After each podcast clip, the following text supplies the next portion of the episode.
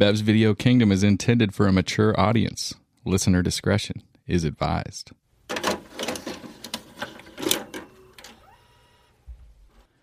Bev's Video Kingdom is brought to you by Fat Guys on a Little Coke Moving Service. Are you getting the hell out of Dodge and need help packing up your shit? Are you tired of unanswered calls and texts from your friends because they're pretty sure all you really want is help on moving day? Well, skip all that aggravation and call us. Fat Guys on a Little Coke Moving Service. I know what you're thinking. Can a bunch of tubby chub chubs really be that useful? Normally, I agree with you, but that's where the Coke comes in.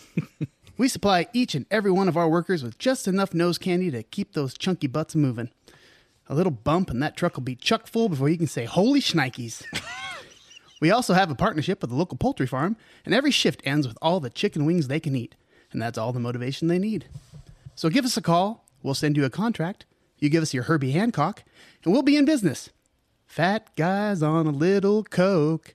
And remember our motto friends help you move. Good friends hire movers. The number of s- commercials that Scott does about cocaine Yes. Is amazing. I'm surprised they weren't getting uh, Michael Caine by Michael. Michael Michael Caine. Caine by Michael Caine. I l- literally thought about trying to work that in. It, it just didn't make it didn't make sense. Uh, it always makes sense.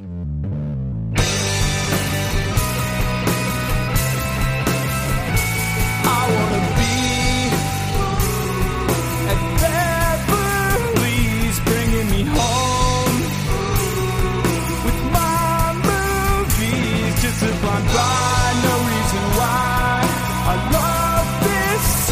scene. Nick and Brad, your favorite podcast. Let's start this thing.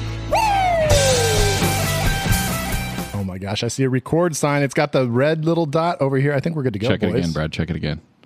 Yep, we are good to go. Welcome back, BVK. What is up? This is Brad. I am uh, hosting tonight for our uh, our interesting pod about Tommy Boy. Have you seen this movie? Any of you guys?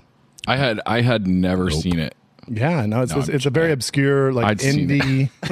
so yeah, that's what You the way probably we're going. haven't heard of it, but Yeah, uh, you know, I mean, if you're three, maybe you haven't seen it. So uh, how how I mean we're in a very specific demographic. Not that anyone else has noticed. You know that we're like very you know one track. But are we? talking about our skin tone. Oh, I'm not saying anything, but I'm I'm, I'm Are you talking about what's in our pants? I'm all of the. Uh, I'm I'm I'm ambiguous, but anyway. So I mean, how many people outside of our generation, right? Like we all were '90s guys, right? So like we all kind of in within a window, we were uh, of coming of age of some sort in the mid to late '90s. Specifically, though, like junior high, junior high, Yeah, high school yeah. when when this, this movie would have been the funniest came out. Yeah. So did people that were like in their 20s at the time or did people that were, you know, in elementary school at the time see this? I mean, is this a is this a like movie if you were lived 50 year old, were you like, I got to go see this? Cuz I don't I don't so. I, I my guess is my dad's going to be like what the fuck did you guys what what is Tommy Boy? No, yeah, he may not. I think t- my dad's probably seen it, but I see what you're saying. Like, did how much did it get into the pop culture like sphere? Was it something that people were talking about, or was it just like our generation was all in on this? And because we saw Chris Farley on SNL, knew how funny it was, and other people were just. I mean, like, I think a lot of the fuck is people watched guy? SNL of a lot of generations at that time. 38 million at the box office. I mean, that's not It's not. Yeah, it's not super stiff. I mean, not killing it's- So I think people of a lot of generations watched uh, SNL. Like I, I don't. I, I so I, at that time, I mean, it was kind of heyday, right? Like eighty, late eighties, early nineties. And while the, while filming this, they were like full on filming SNL too, like Oh, kind of yeah. going back and forth. So the, I think they were pretty. Yeah. I mean, they were pretty popular characters on the show. I would I would assume I wasn't a big SNL guy. something that happens though. I think with a lot of generations though is they always look back fondly on like their generation's SNL people, and so I think this was the Adam Sandler, Chris Farley, and these people were like, Yeah. oh fuck this humor. This is just like Yeah, they're like this. Potty is, they're no humor Bill. and, like- they're no Bill Murray, Dan Aykroyd, Chevy you know, Chase. Chevy like Chase, yeah, I mean that's that that's what they. I think that probably the older generation was thinking because Adam Sandler was playing a lot of stupid parts and and Bite Farley was playing a lot. No, no, no, I'm just saying like comparatively to what maybe what the older generation was doing. I don't know, but They, they, maybe I'm eh, wrong. So he wasn't really. So so they filmed this, or it was in pre-production at the exact same time as Billy Madison, and uh, I guess the guy's name was uh, uh, Tommy Boy was going to be Billy. I guess. Yeah, Billy the Third. Yeah. Did you read? The, did you read that? I was I did like, check it was that out, weird. So, yeah. so you guys both have access to IMDb, is what you're saying? Oh, no, I, I didn't actually get it on No, IMDb. I- yeah, we- something we- called Metacritic. I thought you were going to say your inside sources. Inside yeah, sources Talk to David Oh, that's cool. Spade. my, my anonymous sources, yeah, said that same thing. So that's pretty cool. But uh, yeah, no, it's it's it's a 95 when this comes out, and it's right there when they're starting to unleash uh, Adam Sandler and Chris Farley onto the world with feature productions. And and Chris Farley, we're going to talk about later, just because there's a, a lot of interesting things about his career. But I just want to first kind of comment. One, this movie is directed by a guy named Peter Segal, uh, Segal, who's done quite a bit of stuff. He has a lot of things on his resume. It's written by a, a husband wife team, Bonnie Turner, Terry Turner. But the funny thing is, is that I think there's only one scene in the movie that was actually written by them. Uh, after that, the it completely got rewritten by the director. So it's one of those movies where it has the the taglines as the writer are are the this couple, but then he came in and basically completely changed it up and said it was a shit movie without his changes. So Well, then there had to be a lot of uh, ad libbing, and you know, because I know the you know the fat guy in the little coat thing was a thing that he used to that Farley used to display it all the time in the Saturday Night Live offices. So they definitely took a lot of stuff, you know, and ad libbed it. you got to think this group, right? Like you, you got to kind of run it, let them run wild a little bit because they're just so, they're so funny, and the physical comedy is such a big part of it that you kind of play into that. You know, that plays into the dialogue. Yeah, I mean, you could say I have uh, uh, Chris Farley in mind for this part, but once you get him actually in front of the cameras, there's gonna be some shit he's gonna do that's gonna just blow your mind, and he's gonna do some wild shit, and you're just gonna be like, okay, we got to keep that in there. So of course, there's gonna have to be some. You're not gonna go strictly by no, no, no. You have to say these exact words, Chris. Like you're not gonna put that. You can't do that to the SNL guys. Like that's just the way it's. It's not gonna work that way. So. Um, Tommy Boy, I did not see this in the theater. I know this is something I saw later. It wasn't. I, I wasn't running out to see uh, all the Adam Sandler movies. I just. I. I don't know why. It probably should have been my wheelhouse, but I was uh, sneaking into R-rated movies and stuff and trying to you know catch a little uh, boob here and there, and that was just not something I. I actually did. So, did you guys catch it in theater Oh yeah, for sure? oh definitely. Really, I did not see it in theater. I remember seeing it on like a buddy's VHS though, and and I thought it was funny, funnier than I thought it was th- uh, during uh, th- for this rewatch. So this was a for this was a time for me when I saw everything. Like there there was a period of time when I mean everything is too strong because there was genres I wouldn't see, but there were fewer than today. Like I kind of made a point of seeing maybe 95% of the stuff that was released nationwide in theaters. So like probably most of high school certainly by the time 95 came around I was like so I definitely would have seen this in the theater. And I was pretty huge fan of all the SNL stuff that came before right before this. So like the Wayne's World, right, which comes in the early 90s, I was just uh, amazing, right? And so I wasn't so much an SNL fan. Like I liked some of the stuff as I was just a fan of these kind of movies as they were coming along. So I remember like I loved it in the theater. I, I that was one of the funniest things I'd ever seen. these were all BVK rentals for me. This was all something that I was catching, uh, uh, heading down to Bev's Video Kingdom and picking it up and and and checking it out at home.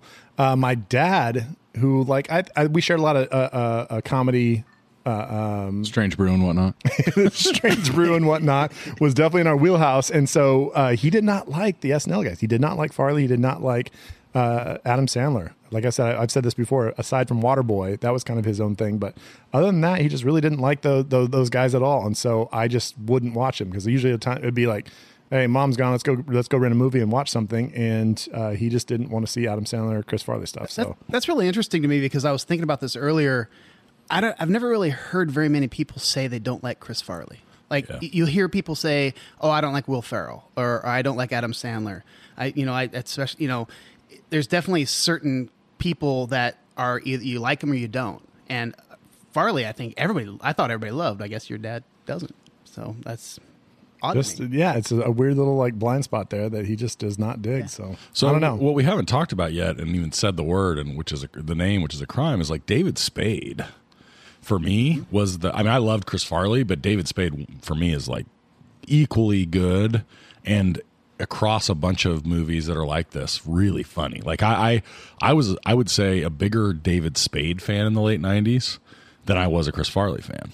He's a fantastic straight man for sure. Just He's- incredible. And I saw him like I he came to the college I was at and he did like a stand up comedy and I was just like it was I remember it was this was like around maybe '99. I was I don't know if I was ever been, been more excited to see a show. Like I was like David Spade is going to be here in person. That's the fun. Was it great? Was he was he awesome? It was pretty funny, yeah. But I think I, although at the same time, I was like, oh, okay. Like I like David Spade's roles, and I like him as an actor, and he's funny. Um, and I thought he was funny as like a stand-up, but not like you know that wasn't his deal. But he was, it was good. But I, I just remember like how much I liked him. And in this movie, he's perfect. Like you know, the, they they do Black Sheep together, right? Which is what two years later, three years later, Yeah, not too long after. and, and, and it's kind of a you know different story, same dynamic. exact same dynamic. and, and and for something about it is like just like it's definitely the knockoff, you know. And but David Spade is a total revelation in this for me. Which is funny because Black Sheep is like absolutely forgettable for me. I can't think of a. I, I watched it. I know I watched it, and I cannot think of an actual like scene from that movie that I can remember. Like I don't know how it was. So they didn't meld together for you because I was just like made they, they made like a super movie in my head and by super I don't mean good I just mean like a long one and I was like oh wait isn't there a part where he's they're like in the woods and he falls down this hill and I'm like oh wait no that was the other movie that had the exact same people in it Maybe maybe that's the thing. I, I only saw Black Sheep once, and so I, I think just the fact that I'm I've seen Tommy Boy. I mean, hundreds of not. I wouldn't say hundreds. I'd say at least like 30, 40 times. Really? Oh yeah, that's fucking wild yeah. No, no, no. It's it's In, in those years, man, we watched it a lot. yeah, and so it's like one of those things that like I just I I can't think of a Black Sheep scene. Like Right. it's just wild. I don't know. there's a very uh, if you listen to audiobooks at all, David Spade has a really good audiobook and he kind of goes into the whole making he talks about, you know, Tommy Boy and everything, but he talks about Black Sheep. And it sounds like they were just kind of under the gun, like the scheduling was all messed up with Saturday Night Live. They really didn't want to do it. And like it was a whole mess and like so it was kind of like there's a lot of shit behind the scenes. I think Farley was starting to kind of go downhill at that point. and then it's like you can see that in art sometimes when somebody's not getting along or something's not working. Like sometimes you hear it in bands on, on albums and things. Like you can tell they weren't getting along. Oh, Faith. Faith No More is one of my favorite bands of all time, and, and it's the 30 year anniversary of, of Angel Dust, one of their albums. And I was just watching a little documentary about it, and it's like they were in the studio recording this album and basically talking shit about their guitarist the entire time. And there's all these interviews of them just basically talking shit about their guitarist and him talking shit back like on his own. Right. And the one of the funny stories they told is that uh, I think Mike Patton was like, uh, "Yeah, we were going to put out an ad for a new guitarist and then put the number as our own guitarist." just to fuck with them. I was like, wow, that's pretty raw. That's kind of mean. wow. So, so one thing that, that Scott touched on barely there that we haven't really gotten into and that I don't really know, and hopefully somebody did some research. Like, what was Farley's deal? Was he a drug guy, or was he he was he oh, enjoyed the big hard drugs. And that, I'm, I'm going to talk about that a little bit later. heroin? Oh yeah. he had he You had got you got some the stuff on it. Okay, good, all good, the good. vices, I want to hear about it, but we don't have to talk about it now. If you got it, if you got a placeholder for it. Well, let, let's move forward here. In in, in Bev's Video Kingdom, you know, we're going to go through a, a, a few little segments here. And our, our first segment is always drinking with the director. And, and no, we don't have a director with us, but we have a director of heavy beers here. Ooh, He, he a director of heavy a beers. director of heavy beers. If you, like if you're interested in a heavy beer, you got to talk to one of the guys from Hoisting Heavies podcast. Hoisting Heavies, uh, we just recently did a, a show with them, and it was a blast. That Zach and I uh, got to hang out with Ed and Josh, and we shot the shit. We drank some great beers, and we uh, uh, had a just an awesome time. So tonight we have joining us. Josh from the Hoisting Heavies podcast. Josh, how are you doing? Dude, I am so good. I can't tell you how hard it was to not chime in. I man, everything that you guys are talking about, this great coming of age biopic of Tommy. Uh, yeah, no, I'm so stoked to be here. Thanks for having me in, guys. I really appreciate it. Yeah, man. Speaking of which, you you mentioned director. By the way, I need a business card that says director, of heavy beers. director of heavy beers for Hoist Forget Heavies. farmer. I'm just going to go director of heavy beers. I came with some goodies for you guys. Oh shit, he's So now- holding. yeah. He's holding. So now, as as again, a, a co-host of a podcast called Hoisting Heavies, and also the fact that I'm originally from the South, I'm originally from Atlanta, Georgia. It's improper to not come and bring gifts, right? So, I picked out a special one for you guys. This is one that um, I've been trying to get in this area now for about two years, and finally. I was able to talk to one of our local bottle shop guys to get this beer in. It's taken two years to do it. They've finally got distribution to the West Coast. This is the uh, Sweetwater 420 IPA, right from Atlanta, Georgia. I've got a four, I've got a four pack for you. Oh wow! I've got a four pack for you. Oh, thank you. Yeah. Sweetwater 420. Extra Oh. pale ale. It- It's ice cold too. Don't it's like float. And I got two more four packs for you guys. Oh, my yeah, gosh. dude. It would not be Wow. a uh, a good collab if we didn't at least bring in some goodies from Atlanta, Georgia. This is their Sweetwater. This is their staple. These guys have been around for probably close to 20 years now, 18, 20 years, something like that. When we moved from Georgia, all those uh, college part. My brother went to University of Georgia, so when I got went down to Athens Bulldog? and visited him, he was a bulldog. Gotcha. Yep.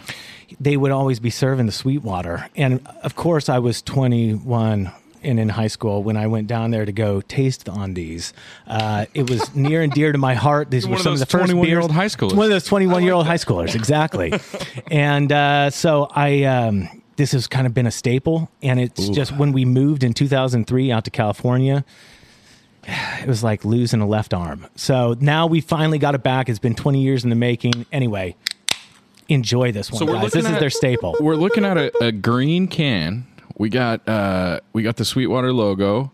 The, and, and and you can tell by looking at this that like he said this is like a 20 something year old uh, uh, deal because like no no one would make that logo Nobody would make right? that logo nowadays. no I love- and I, I and I love- like why? I like I the logo, logo. but they they would they would go much edgier and and more Wow, like this is killer. hot We got, pink we got, we got a ra- is that a rainbow, Rainbow trout? trout, It's a yeah. rainbow Catch right trout, there, yeah. yeah. And it's uh got the little highway ro- sign. highway sign established 420. reminiscent of uh of the color scheme of Sierra Nevada a A little bit, yeah. little bit. And it says ind- independently brewed since 97. 97 is a great year. This is a, a Nate and I graduated high school 97. So Yeah, we were that's a- 22 at that time, I think.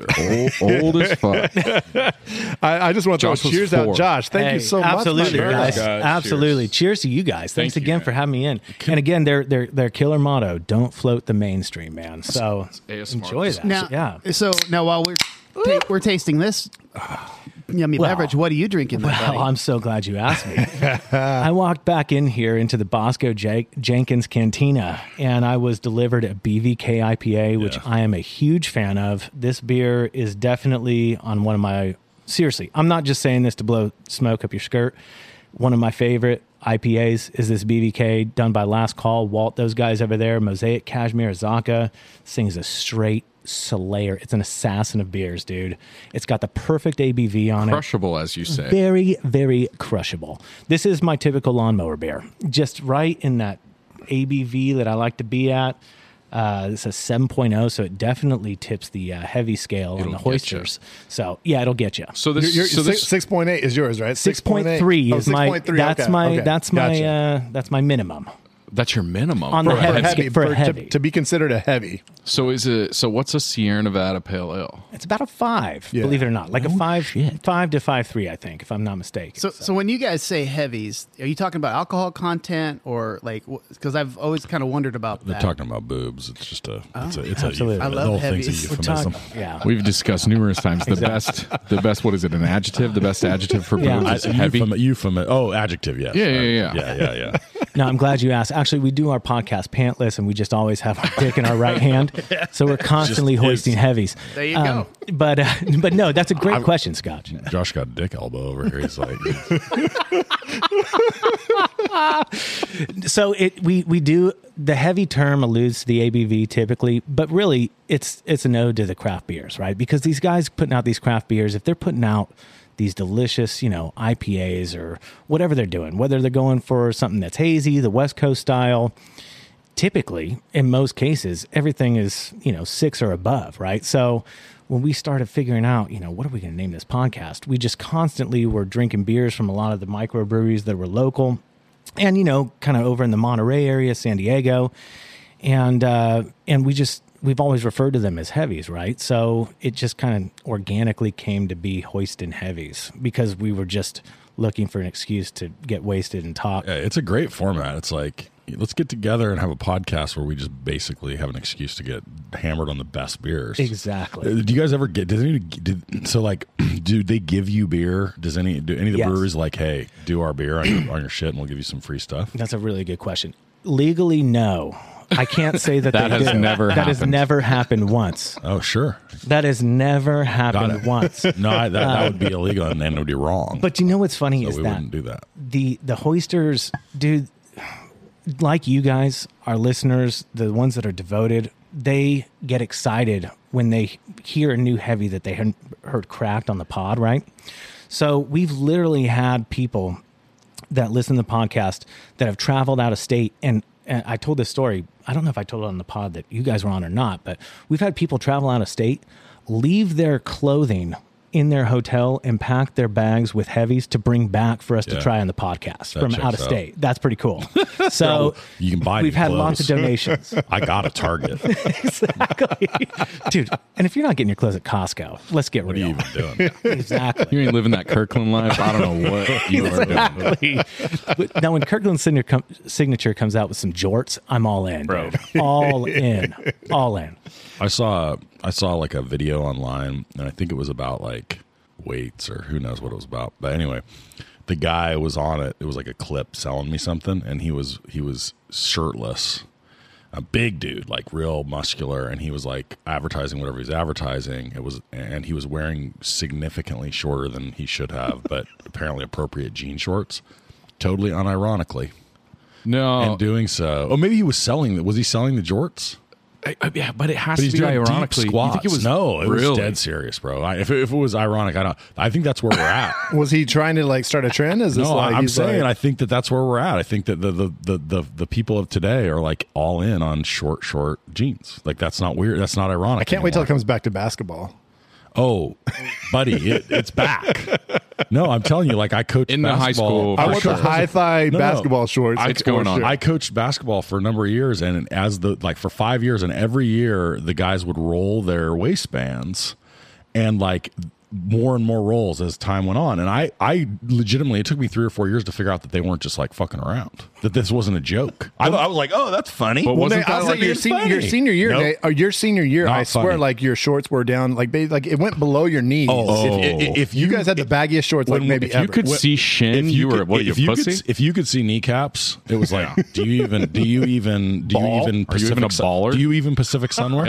yeah. Do you even Miller's Do you Outpost, even bro? know Miller's Outpost? What do you know about Anchor an Blue? Idiot.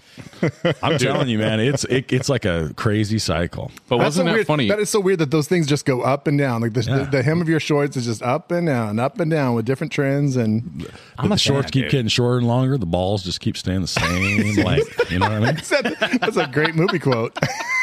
I love it. Actually, I was watching that. So I'm actually currently wearing jorts. I love them because it's like being able to like go casual work attire because I work in jeans all the time anyway. So I feel most comfortable in jorts. Anyway, I was watching this um, this new documentary that came out on Netflix about the uh, fundamentalist Latter Day Saint. yeah, yeah, yeah. Deal. Oh, I With don't Warren know. we Jeffs. talked a little bit about that on, on, on your pod. That's sure. right. My mom watched it. She said it's really cool. Dude, it's a wild documentary. I recommend it to anybody. Actually, I had nightmares after I finished it. I was like very concerned about a lot of things. But nonetheless, there's this one part, spoiler alert, where uh, Warren Jeffs, you know, the leader Yes. of the fundamentalist church, who we've all heard about, he was on the America's Most Wanted top 10 list, uh, gets pulled over. They've been looking for this guy forever, right? And he's been funneling, you know, $300,000 a week from fundamentalist church money into his. Uh, his being on the lam and him being on the lam was like literally him traveling with his harem of like his coolest wives, not like his super young wives because they couldn't get in casinos and His shit. ride or dies. Exactly, his ride or dies. The ones that are in it to win it. Can't deal with that immaturity. Exactly. you know I mean? No, dude, in, you in a wife. No, or I mean, sex. listen, those are the mothers. Okay, you take the you take the hot ones on the road with you that can get in the casinos. Anyway, they got this picture of him pulled over, and this is like probably after this sweet bender at one of the casinos in Vegas, and he's wearing some of the most radical Jorts? short jorts. Oh. oh, dude, he looks so good. Actually, it made me wonder why, like the FBI. Like even stormed that place. Like literally, let's get five of the hardest dudes in Oakdale, and we'll just go down there and beat the fuck out of all these little pedos. I mean, honestly, like why? Is, like this guy is right there, behind on the top ten most wanted list, behind Osama bin Laden. Is this nerd? He looks like Bill Gates' little brother with, you know, like all his little nieces there with jorts on. Come on, dude. We can beat the shit out of this guy. Oh Anyway, man. sorry, I digress. That's a, do you hear that, Oakdale? That's a call to action. That is a call to action. It'll be just like Hell or High Water, just a bunch of hicks in freaking tall trucks, the guns just like screaming down the highway right at Warren That's, Jeffs. that's Proud Boys if I've ever heard. Them. I, I love when you bring hoisting heavies onto the podcast because we're, we're our drinking with the director segment is is going a little long, just starting. I love it because it. we uh, we still we, we've heard what Josh is drinking. Now we got a, I, I see Scotch has got a bottle in front of him. He's got a, probably a story about it because if Scotch has a bottle in front of him, it's got stories. So real quick before Scott talks, I- I've been sitting to the left of Scott, and there's a breeze that comes through the cantina and kind of moves this way, past me, past Scott, and then to me. oh, you getting all the flavor I profile? keep getting a smell of whatever he's about to talk about right now. And I think that if we just like kind of poured a little bit on the carpet, we could just like burn this whole fucking place down. This shit is fucking It can't be. It can't be any worse than It's rubbing alcohol. Fans, if you did not listen to uh, uh, our last uh, Top Gun podcast, just know that there was a new segment introduced, which was Scotch Beck drinking whatever whiskey some dude at a party just gave him Oh, out of a out of a, a, a, a Mason jar. mason jar. So it was yeah. it That was it was a segment. bro. It was a segment. If you have not listened to that, please go back. It's it's in my collection right over there. I can grab it again if you guys No, want. Oh, please, Lord. love Sipper. of God. I'm actually But impressed don't. that you were able to hoist that glass of crazy mystery moonshine up being as oiled up as you were. That's It was impressive. pretty oily. That is true. He's Yeah. he's always the oiliest dude that's ever going to be. when when we, we decided to have him play volleyball, you know, I mean, you got to have him oiled. I, have you got the dirt out of your beard? Uh, it's still in. every- You know, every once in a while, it's like glitter. You know, like, never co- never comes clean. He's like hitting up the whiskey guy. He's like, "There's dirt in your fucking whiskey." He's like, "Bro, that's your beard, dog." Just never go to the strip club in the desert, dude. That dirt will never come out, or the glitter. They So- just bind together. I, I am I'm drinking. It's actually not that uh, potent. So you're, Really? you're just you're just you're There's a smell- sm- smelling something beautiful coming over yeah. over me, and I'm like, "Holy shit!" This this is a Japanese whiskey that my brother gave to me. Is it really my called birthday? Mikaki? I- I think it's I think it's Kami, Kamiki. I, Oh, uh, you start- no, I think that's in, right, Brad. in starts on the English, you start reading on the left, Hard- but hard- you know, Brad's learning. Nah, hard disagree. I think Brad's right. I think Brad is right. Definitely, it's me cocky. I'm glad me's first name wasn't Boo. Yeah. That'd So be, a, that'd be a different whiskey. since this is a visual medium, uh, yeah, it has some cross swords, and then there's letters ka, me, and ki, which I assume was kamiki, but the me is above the ka, so it could be me, mikaki. Well, you got to keep your me above your ka. Yeah. so Especially if you're anyway, riding uh, solo. You're wearing Yeah. the short shorts. You definitely have to. Yeah, no doubt. You zip up those jorts. You don't want to get your fucking me's above your cars. So is that a, is that a, a, a, an imitation Scotch? It's, I mean, the Japanese, but yeah, so. It's, it's, I know they it's- can't call it can't, can't call it Scotch. Scotch because it's not aged on Scottish soil. Which to be Scotch, it has to be aged for a year and a day on Scottish soil.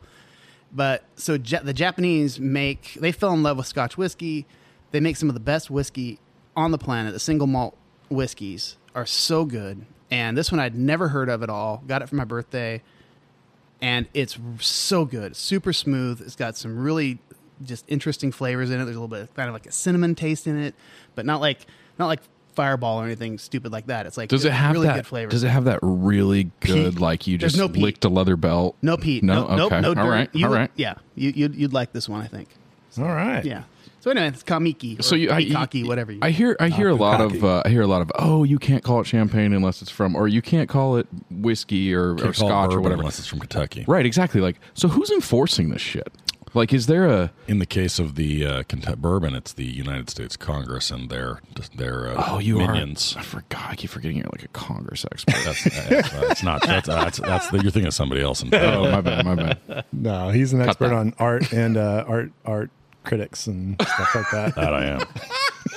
How many years age is that, Scotch? it doesn't have anything on there. So what's crazy is the Japanese whiskeys got so popular. So there was a particular one, the Yamazaki 18. I think it was the sherry cask. Won the best whiskey according to the Whiskey Bible a few years back. It was probably like 10 years ago at this point. And there's the first time a non-Scottish whiskey won their top award as best whiskey in the world. And as soon as that happened, fucking Japanese whiskeys just went crazy. Everybody was buying them up, and But it's a prices- futures thing, right? So like, you you can't just there there was there was no supply in the beginning. Everything was getting bought up, but then they have to make it. But it takes a few years, right? right. So Yeah. so so it got so popular, and the prices went high, and then but then they started running out. then they couldn't guarantee an age anymore. And so there was there was one called the Hibiki 12 that you can't get anymore. It's called the Hibiki Harmony now because they can't guarantee an age. Because they're like it's actually only out. six, and we had to sell it Right. because Yeah. people Or if you get a buy it. mason jar from a dude's uh, trunk, it's like, oh, this was aged three weeks. Right. No, he said it was a couple years, if I remember right. I honestly don't remember. He like pulled the gym sock out of it and put the lid back on and gave it to Scott. And Scott was like, "You guys want to try He it?" Buy squeezed that. for extra flavor. He squeezed that, that gym sock out. That Nate, was such a good bit on that pod, by the way. I mean, just, just, I mean, you had so much certainty that it was uh, uh, totally uh, like straight. For, like, Gonna be okay. It's going to be good. Well, like, no, there's not going to be like roofies or jizz in here. Of course, it's going to be. and, and we all passed totally it legit. around. We all we all we, we said if he if he didn't die yet, we're all gonna we're all gonna try it. No, you guys were all committed. I To be love that fair, about you guys. You I have would drink trust. jizz with all you guys. Just so you know. Well, if that mock cocky was bukkake, that's what we'd oh, be doing. that's what it you was. know, that's what we'd be doing. a mock, a mock macaque. A lot of pineapple goes into that scotch. Nate Dog, apart from this delicious Sweetwater, what do you got going down? Um, I I- you know I have Diet Pepsi without grenadine, and uh, it's not as good. I'm just gonna be honest. That's terrible. I, He's I- like, "Is there even any sugar in is this?" yeah, You're, you're wearing your shirt. You're wearing your shirt representing our podcast, and you're not even drinking grenadine. yeah. No, it's pretty pretty disappointing. But Well, I, I, will told him say- he had to bring his own so- because you know it was the last minute. It was I, I yeah, It's Scotch uh, hosted us here at the cantina last minute. Um, so I'm not a big beer drinker. Like I, I I came to drinking late in life. I was like 30, 31 before I had a drop of alcohol. Wow, nice. And you must so- have got good grades. Yeah, I did. It was really boring. um, so anyway, that went. He was the best DD bu- ever. bunch of bad choices there. And uh, so then I came to it and I kind of went really accelerated through all the early stages, you know, like Boone's Farm. And, you know, then the next day I was on to like Zima. he skipped. He and- skipped Zima's. and you know somehow I just like the beer didn't at that time it didn't grab me and so uh, but I occasionally will have it so this is really good the the, the 420 pale extra pale ale Dude, I'm glad I'm you like this, it, man. yeah so For a 5.6, it's pretty flavorful. I Yeah. think it's 5.6. Yeah, it's, not really necessarily a true heavy, but it's a staple. So, you know, sometimes you just go with what you got. we, we talked about in the Hoisting Heavies pod that the, the idea that beer back in the day, you were everybody was drinking Bud Light, Coors Light, Keystone, whatever, and then it was like, oh, if you're drinking Budweiser or Keystone Ice, it's like, damn, you're hardcore. and that's a redneck if I ever seen. And now it's like if I'm drinking just to kind of chill, I'm I'm drinking a six percent. I'm like, I just got, I got to take it easy, man. I'm gonna drink a six percent. chill out a little bit. chill out a little bit and just have that 6.5 and just fucking. I'm not trying to drink tonight. You know? Yeah, I'm just, you know, I just I need to, to, to, to run it back a little bit here. so so Josh so so you you we, we talk we've been talking about kind of doing some crossover for a while and uh, obviously part of it is that we like to drink and talk a little bit about our drinking on on our pod but it's also because you guys are you're a movie guy I love movies. Yeah. I'm a big movie guy, and and I'm, dude. I hate to say this, but nowadays with all these streaming services, it's kind of easy to fall into some of these like extended series that you can watch because they're just as good as movies, but they have more opportunity to develop storylines and characters and all that. But dude, movies are near and dear to my heart. I mean, if I'm home with diarrhea or something, I'm going to watch movies. That's what I'm doing. I'm pulling out all the stops. You know, the other day I just ran through. You, got know, a you've got a TV in your bathroom? Is that what you're saying? I do actually. It's called my iPhone For my 13, extended and I can, dude. I have. I mean, you could take a t- two-hour slam and get through the first two thirds of Godfather on on the iPhone 13, yeah. no problem. No problem. It's beautiful. Do you you can think- take it where, with you anywhere you go? Do you think the new like oh the new movie's coming out? It's going to be three and a half hours. Like all these really long movies. Do you think that is a direct like reaction to these people that have ten episodes to do these big overarching storylines? So you're saying you're they're, they're giving movies more leeway to be longer? or directors want to be they can they see what can be done on like premiere uh, television series and they're like okay like we need some more time to Dude. develop this shit That's a great question. And like I, i said, don't know the answer to I it. just ran through Godfather the other day, Yeah. and literally, okay, so this was something that when it came out was on VHS, right? That was like the latest and greatest. Yeah. Two tapes. Yeah, and two it was tapes. there was an intermission in the movie, right? When you used, so I like you guys. I worked. My first job was at a video rental store called Oh, really? Screenplay Video in Lilburn, Georgia, and my job was my older brother worked there. So because I was the young pup, you know, fifteen at the time, my job was to put away the the, the adult movies. Did so you, did you do anything? Did you? uh, You did all the work. I right? did your, all the your work, older dude. brother, I as was- soon as you started working there, never no. did anything My again. older brother's macking on all the girls, Yeah, giving out free popcorn. You know, maybe uh, you know throwing ropes, red ropes. You know, whatever the whole deal. Throwing I was, I was, I was the, uh, I was the, I was the grunt, right? So my my dessert was getting to put away all the adult movies, but there was the occasional drop box where you had to rewind them, and and it was like those two video cassettes, like Braveheart, for example. Oh, yeah. you know, video. you would have those big bricks that they'd bring back in, or like Gone with the Wind, Oh, yeah. Titanic, all these, you know. So so I got to enjoy, you know, all that, but no, definitely my forte on the adult video circuit like I, I- I I could spend say- hours putting those back, you know, just hours. Just- Speaking of rewinding VH, VHS tapes, I, I saw something on Twitter that just blew my mind. The new Tesla truck, somebody compared it to like the old school, like, you know, you had your individual tape rewinder. Rewinders. They said it looks like the tape rewinder. Yep. Like, like The popped open. pops up, It looks like it's popped open. Uh, uh, and if you look at the Tesla truck now, it definitely looks like Be the kind, old rewind, tape man. rewinder. Be kind, rewind. So so what's your like like like you don't have to pick give me a favorite movie, but like what are some of your very top like you love? It's very eclectic, but I will be I'm- I'm an straight up eclectic honest with you. Okay, my top three favorite movies. I, I just mentioned one of them. Braveheart is one of them, but my all-time favorite movie of all time, Ace Ventura: When Nature Calls, No is my shit, you're number joking. one movie of all time.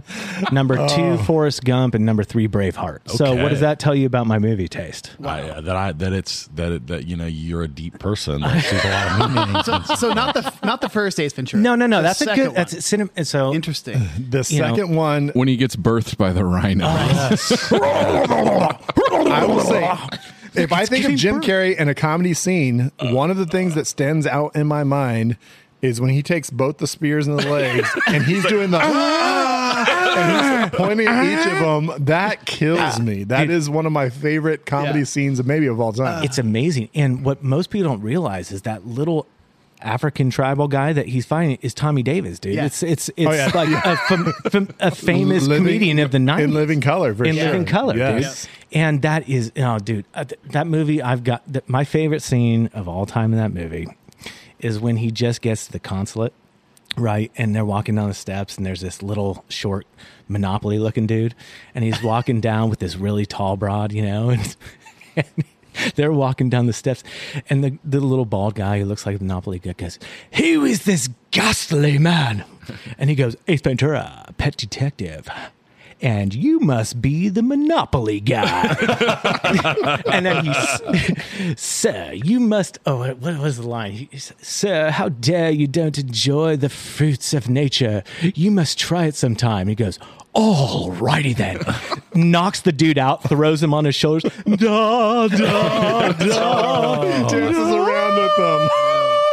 Do not pass out. Do not collect a hundred dollars. You're right. that that was like prime like for what for what Jim Carrey was in his like most quintessential it was it was never more Jim Carrey than that Dude, I mean, He's he a was- cartoon He's a with cartoon. other Yeah. people, Totally. and Right. it doesn't matter how straight of a straight man they are. Like he's so over the top. Well, well, speaking of Tommy Boy, like we were talking about Chris Farley, like writing a script when you're like, oh, I have Chris Farley in mind.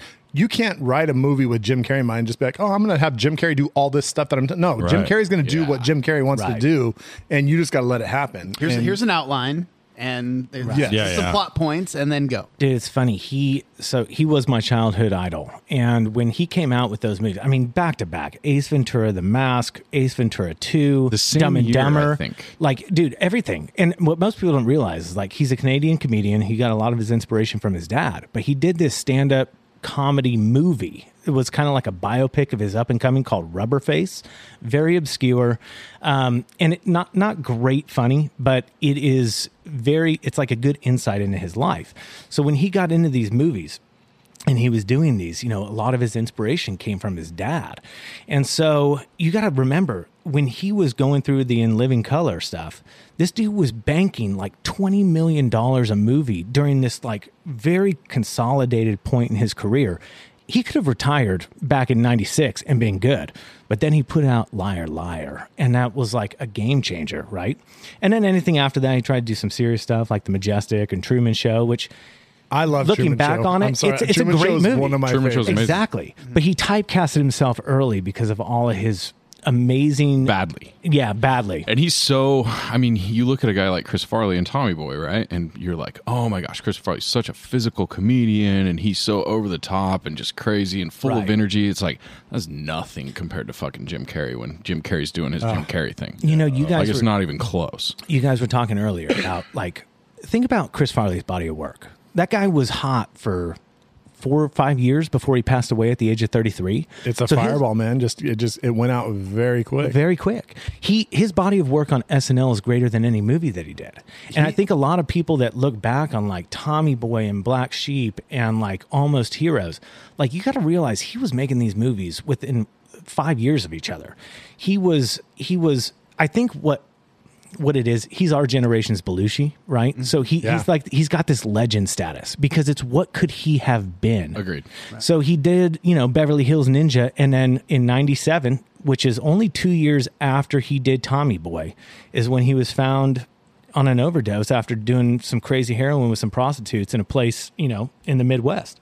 So you look back on that body of work that he did, and I think it's so iconic because it's like, what could he have been if he had gone further? And then you look at Sandler creating the Happy Madison production movies and what he did, you know, going into the early aughts and then later on in life, he, he would have been, I mean, it, it probably would not have been as big of legend status as he is now, but he kind of went out as a burning star, man. It's just, it's, it's sad, but at the same time, he gave us gold and we took to it. So I, I mentioned earlier that that uh, on the pod uh, a few episodes back, just talking about Chris Farley, just saying like, I want to see what he could have done as a dramatic actor.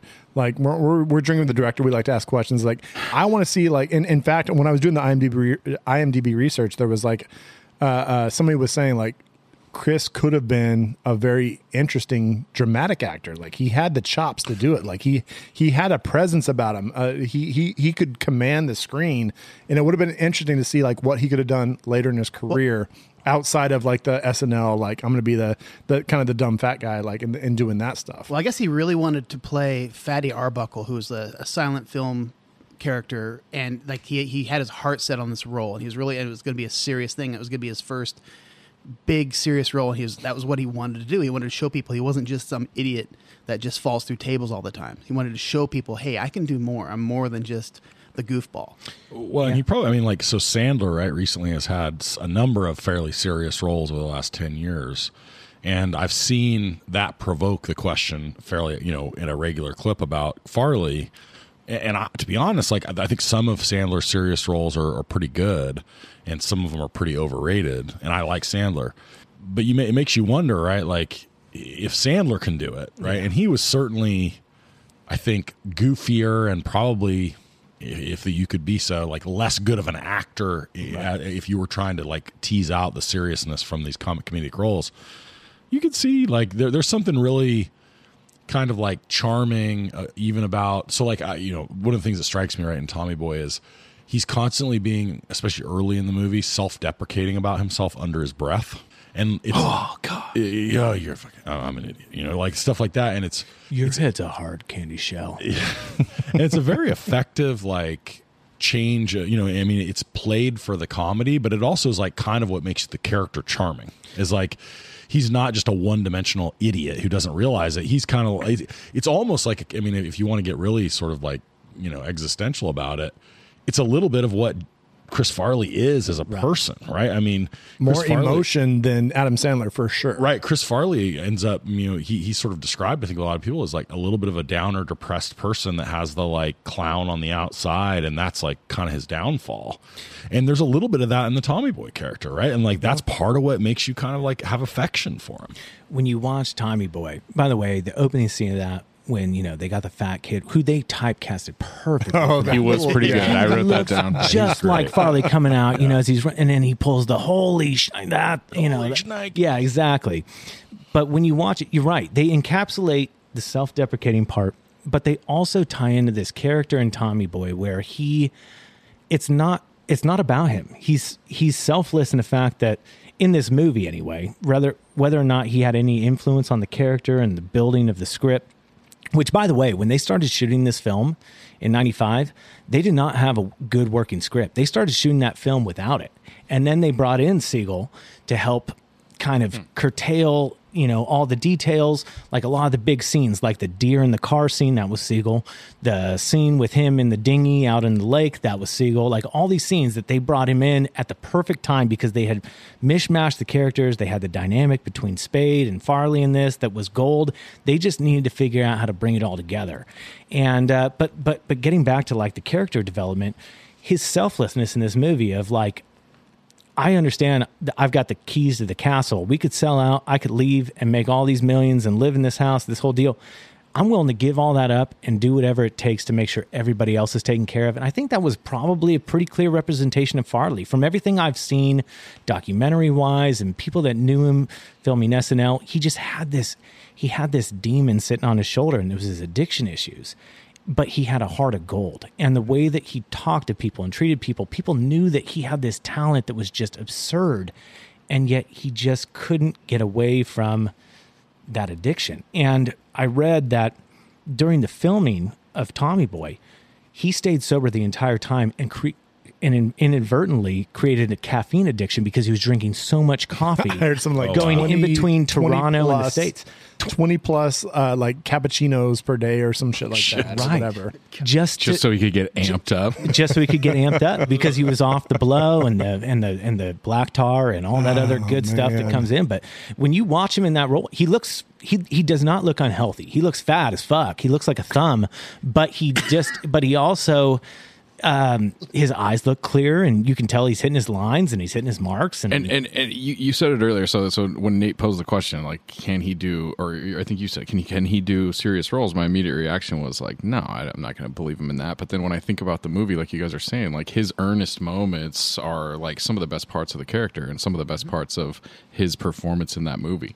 Um, it's interesting. I just I can't see it though. Well, But see, all- I, I think Adam Sandler versus if you go Adam Sandler, I mean, because Sandler and Farley are kind of like the they're they have their careers going at the same path. Sandler does serious, Sandler, good- but well Sandler can be angry though. Like San, Sandler has a more like Yeah. mean spirit to him, versus Farley's spirit is always very like kind of wholesome and like Mm-hmm. making fun of myself rather than making fun of others. Versus Adam Sandler can be like I'm gonna just dig on other people for the amusement. Well, like to compare this to the one we've done, we did a while back, which was Billy Madison, right? Like two things notable. One, exactly what you're saying, which is Billy Madison's harder to sympathize with because he's a dick. Yeah, he's like a dick. Yeah. a bunch of time, like in most of the movie, he's an asshole. I think we And so, said like, after- when we did the pod on it that we were like, yeah, and like five minutes later she breaks up with him because he's fucking douche.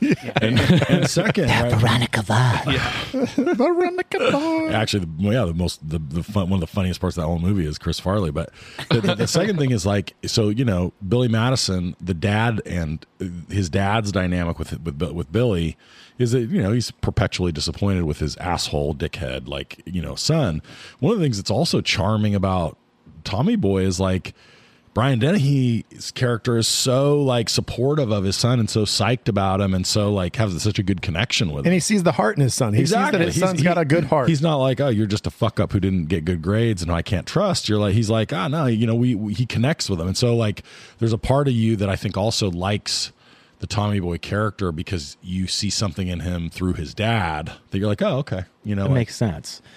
All right, so we we we've got it. We we can't talk about Tommy Boy without getting into some quotes because there are just some very very very very quotable lines from this movie, and I will say the one that sticks with me the most, and I just I don't know why I just love his little precious voice when he does it, but when he says Tommy want wingies, I'm just like that is just one of my favorite line reads ever, and I know it's just him just being being Chris Farley, but Tommy want wingies. If is- your dad is so listened right now, he'd be so upset about that. He's like, "Yo, of course you like the baby talk part.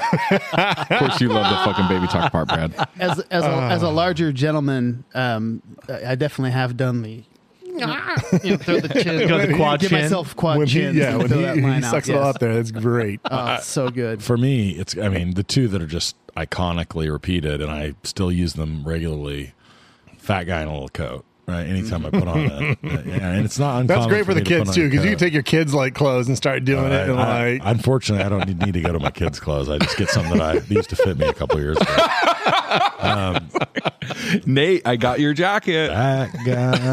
Any of my friends' coats, that'll work. Um, and then uh, the other that I definitely use multiple times a year is basically anytime I knock on a door. Housekeeping. You want me to jack you off?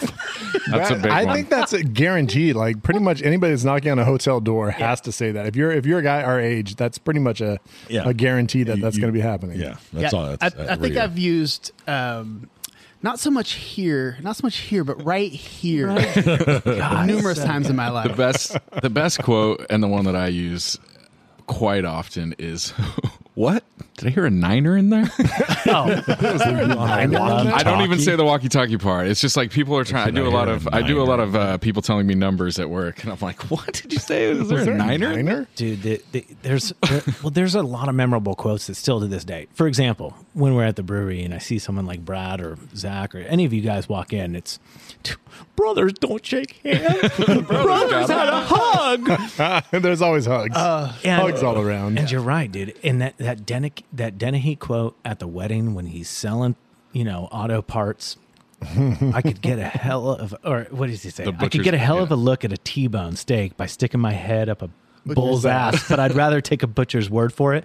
That is so hard not to butcher, by the way. Which, if you know anything about our show, we butcher everything, and it's hilarious that it's a butcher quote. So, And the fact know that, anything and that- it's deep. I- you have to actually have to think about that one. You have to like, oh, Oh, that damn, makes that is- sense. there's some insight. the thing is, Tommy does butcher it because he tries to Oh, yeah. use it the first time. Forty-six and it fucks up. messes it up multiple times. I could stick my head up a butcher's ass and get a T-bone. That's got to be your bowl. It's got to be your bowl. I don't know anything yeah. about that. I've never messed up a quote on the show. No, no. Godfather. Oh, really, Tommy? What what number did you call? Two, four, niner, five, six, seven. That's what so were you on? Like a radio? And did I hear a niner in there? a walkie-talkie. when he says, uh, when he's talking into the fan and he says, "Luke, I am your father," which is not the quote Not from the Star actual Wars, but I think quote. that like pushed the the Mandela it's- effect? Yes, Yes. the Mandela effect of that quote from Star Wars, and everybody says when you're like, "What's the quote from Star Wars?" Oh, Luke, I am your father. Right. I think that's Chris Farley that fucking put that on everyone. I think that's true. I think that's that definitely has played into uh, at least '90s kids. a hundred percent. Luke. I mean, towards the end of the movie when he's just RT, I lost my virginity to your daughter for crying out loud. Rob, you were there. I mean, just imagine being Rob, how uncomfortable that had to be. Like, just immediately, just like, oh fuck. I seriously think that's Yeah. That's, What Scott? I think that's like my favorite part of the movie. I don't know why. I think that just that line kills me every fucking time. Rob, you were there. you were there. You were there. I, yeah, because it, it, it opens up a lot of questions. Like, Right. what does that mean? Like, was he hanging out with them that night, or was he in the room when the shit went down? Like, what, what is the actual situation? We got to know. There's there's needs to be some more details. There's another one where he's getting introduced. Which, by the way, can we just? I don't know if you guys paid this close of attention, but like the day that he graduates from Marquette after getting a D plus, and gets off the plane when they're asked when Richard, you know, goes and visits him, pick him up from there. That dude had like the longest day ever. Like that day started with him graduating, him taking a plane ride back to Sandusky, Ohio. He gets off the plane, he meets Richard, they go through their little diatribe. Next thing you know, Richard's taking him to Callahan Auto Parts. He sees his dad, he's getting a look at the new brake brake pad division. Then he's getting introduced to his new office. Then he goes home, meets his new smoking hot Sports Illustrated mom. Then he goes and meets his brother, who turns out to be Rob Lowe. He's and then they tipping go cows. cow tipping all in one fucking day. Like if I was a little bit productive, anything like that, like for a fat guy in a little coat, that's production, dude. That's why he's had 27 coffees. Exactly. 27 copies. But it's that one line where, you know, he sees Thomas Callahan III on his door and his dad opens the office door for him and he walks in and he's like, No way, my own office. Look at that fridge. You could put six packs of bit soda in here. And he Dude, that keeps- line. but he keeps talking about it. I and the dad's it. like, the dad's like, yeah, anything you want. Anything you want, bud. you know, what? And that's that's the funny thing about growing up is that when you, when you get to that point where you're actually like drinking, you go to college and it's just assumed that maybe you're drinking, but you don't know how to bring it up with the parents, and you're just like, it's kind of a here or there, you're not sure, and then like the first time that one one of your parents offers you like a drink, and you're like, oh shit. I'm old. Yeah, I like can they, do they accept it now. Oh, no, like no. I can do this. None of do you, Josh? Do you have how old are your you have kids? They're uh, five and Okay. two. So none of you are there. I have kids that are like in that age, just getting to that age range. Oh, my And let me just tell you, it's a full exercise in plausible deniability, right? Like it's it's a it's a it's a it's just it's just all strategic. I'm not condoning this, and I cannot be endorse it, and I don't know anything about it because like at some point, right? Like especially when 18 hits, you're just like. "So What am I gonna do? You know, like what? What's my recourse here? But like at the same time, you're. I don't want to be like, oh, okay, you're 18 now, and you're probably gonna drink. Great. Here's what you need to order at the mm, bar. You mm, know, mm. here's here's my trick. You know, like you can't do it. So it's yeah. Because you I'll- I'll know say she doesn't I'm- like grenadine and diet. This Let me tell you what to order. You get a Roy Rogers. Okay? That's the end of the thing. if Rogers. those is bartenders will give you extra cherries. I promise. Just, ask. tip them a dollar. Just tip 'em a You'll get dollar. the extra cherries. Tell maraschino. Dude, it's so funny what you're saying about the grenadine diet. So I saw this like uh, thing on the socials lately of this healthy Coca-Cola substitute that this chick was pushing on TikTok, right? So naturally, I have some Lacroix or Lacroix, whatever kind of pretension you want to put on LaCroix. Lacroix. I in the call it right? LaCroix. Flavored water. LaCroix. exactly. Flavored water. It's flavored sparkling water. It t- have you ever drank dishwater like after you wash something in it? really That's good, what it tastes yeah. like. yeah, just with a little carbonation, you know, because that yeah, you can add an extra fifty cents a That can makes it when you taste sparkle it. but this gal was pushing like healthy Coca Cola. You take guava liqueur, liqueur, and then you add balsamic vinegar to it. right? That sounds terrible. Sounds Okay, fucking great. dog shit, right? So I, You tried it. I tried it. Of course. I mean, I've had lots of whiskey, and I have not wanted to puke as bad as I did when I tried coconut liqueur and balsamic. I thought, I thought, I thought I was gonna fucking die. I thought it was terrible. I think that's actually what Scott brought us the other day when he had the uh, bootleg the bootleg whiskey from his guy. It had hints of LaCroix. we, said, we, we said we said Smoky Jaeger, and if Smoky Jaeger sounds delicious to you, this guy's making great whiskey. Smoky if, it, if it doesn't sound like it's good to you, then you know just stay away. And, and if you're listening, dear, dear, dear man who gave me that fine gift, I'm we're sorry. And we all drank it, and none of us It was- died. I- not it actually sorry at all. I thought it was good. It the was- thumbs no, it was up. The thumbs good. up is that none of us went Yeah. blind or Yeah. died. So you know what? That's I think that's a win. I for all feel of pretty us. good about it Yeah, no. actually. Oh no, It was I, I think good. we all drank it being like, this is a terrible idea, and like we're gonna hate this, and we were all like, okay, we kind of like it. It's weird that we like it, but we like it. To be fair, I've made sure all of you guys drank it before I drank it because I was like, I'm not gonna be the only one that fucking dies right now. I think Josh is gonna have to try that before he leaves. I will definitely try it, and I'll give you some notes. And I will say, in the limited amount of time that I've that I've gotten to interact with Zach, it does not surprise me one bit that he was calculated enough to let oh, everybody yeah. else try it to make sure they didn't go blind I was like- before he took a sip. I literally was like, oh, oh, you're gonna try it too. That's what you're doing Holy right now. shit. Yeah, my, my arm went across the table. I'm like, just put it in my hand. Let's do this. Brad reached right for it. I was like, oh my god. Wait, is that that bukkake that we were talking about? Yeah. What is that? Hmm, okay, let's give it a shot. I, I will say a non Tommy Boy line was was Zalinsky when he says, "Send over a bottle of bubbly with a bucket of ice and a card. Have it say, tough break, get drunk on me. Use the bucket to ice down your marbles. Yours, Z." I was just like, that's such a it's such a great line. Marbles. just- and then he immediately makes a play for for Tommy's uh, ex uh, Oh, stepmom, which is just You want to know what's wild is that how old is Tommy? Like, or the the, the dad? He's like Maybe 60 60? something. I Yeah. did right? not do Maybe that it research. was- I should have researched the numbers of how old they actually were when they But filmed it. he he she was 38. And he was she was looks 38? wow. Wait, she was she was 38 38? years Oh, old. I thought you were gonna say the 48. I thought during you were gonna say filming of 48. that movie. Are you sure? I I, I- I mean, you without being have done your- misogynistic, I'm just like I'm positive. Look it up uh, because I looked it up. math wrong. Um, no, I looked it up. I- She was born in 1954, and it was filmed in 1996 or whatever. Yeah, 95. Oh, shit, you're right. Here's the thing that's wild. Is this about it. true? no, no, no, no. She, oh, you said she's how old? Thirty-eight. 38 when they filmed the movie. was. Yeah, wow. thank you. So she has. She's supposed to be playing like this older MILF. And Exactly. I guess 38 is kind of an older MILF. I don't No, know. I No, mean maybe. I mean I don't know. it I mean ain't. when she walks out of the pool and like her hair's slicked, so you can't really tell what the deal is. Agreed. I was like, oh yeah, like whoa, that's Bo Derek. And then the next scene, she has like. A, sh- like a sh- short haircut that looks like she styled it by sticking her fork in a in a light socket. I was like, But wait, but did you hear the so story glad you behind mentioned that. "What happened?" Do you have Do you have the story behind it? I, I don't. No. Okay, so the story behind it is that her actual husband was a jealous motherfucker and made her cut her hair the day before she showed up on set. Shut up. Stop. She had long hair. They were expecting the long hair uh, uh, uh, from Ten. The Corn Road, like yeah. Oh yeah. Straight Version- walking yeah, out of the ocean, yeah, yeah. and they he made her cut her hair before she went on set because he was a fucking jealous Dude, motherfucker. so was I like, think we just gonna fuck this discovered something else. I think we, good. we just discovered something else is that they probably purposely shot that uh, that scene with her hair slicked back like that so that they could kind of hide the hair for a couple scenes. I think that's the truth. God, we sound so terrible, but I'm I stick by it. I'm glad you mentioned it because she's blonde and it's long it's it's shoulder length in that. And then she walks out and she looks like Tinkerbell's like wrecked little sister with that little pixie with Maybe they and then they and then they did like the most the most like wor- the worst thing they could do like okay and I guarantee you after hearing this story about the husband and his jealousy issues they're like all right if we're going to turn everybody off to Bo Derek we're going to not only give her a pixie cut but we're going to dye it red. Yeah, let's like turn everybody off except for Tommy I I dug it. I'm I'm gonna say Yeah, I, I did not have the same like over. I, I wasn't was like, mainly a hair reaction. Mm. I, I don't think I had like a.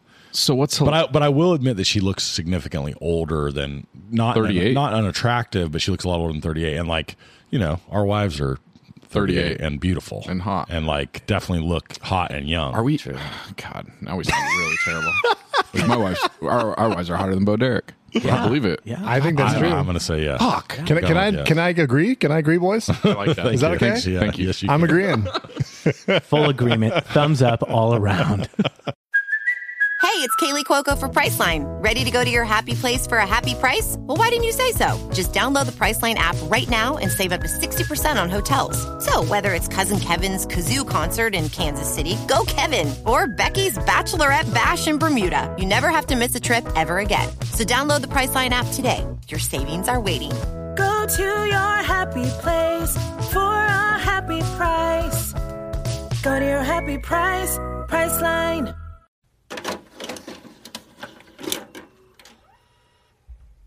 All right, folks, you know what time it is. It's time for a little bit called Shag Snag Body Bag. Is it a one night stand or do you hit it with a shovel or take it home to mom and dad? It's like fuck, marry or kill. It's Shag Snag Body Bag.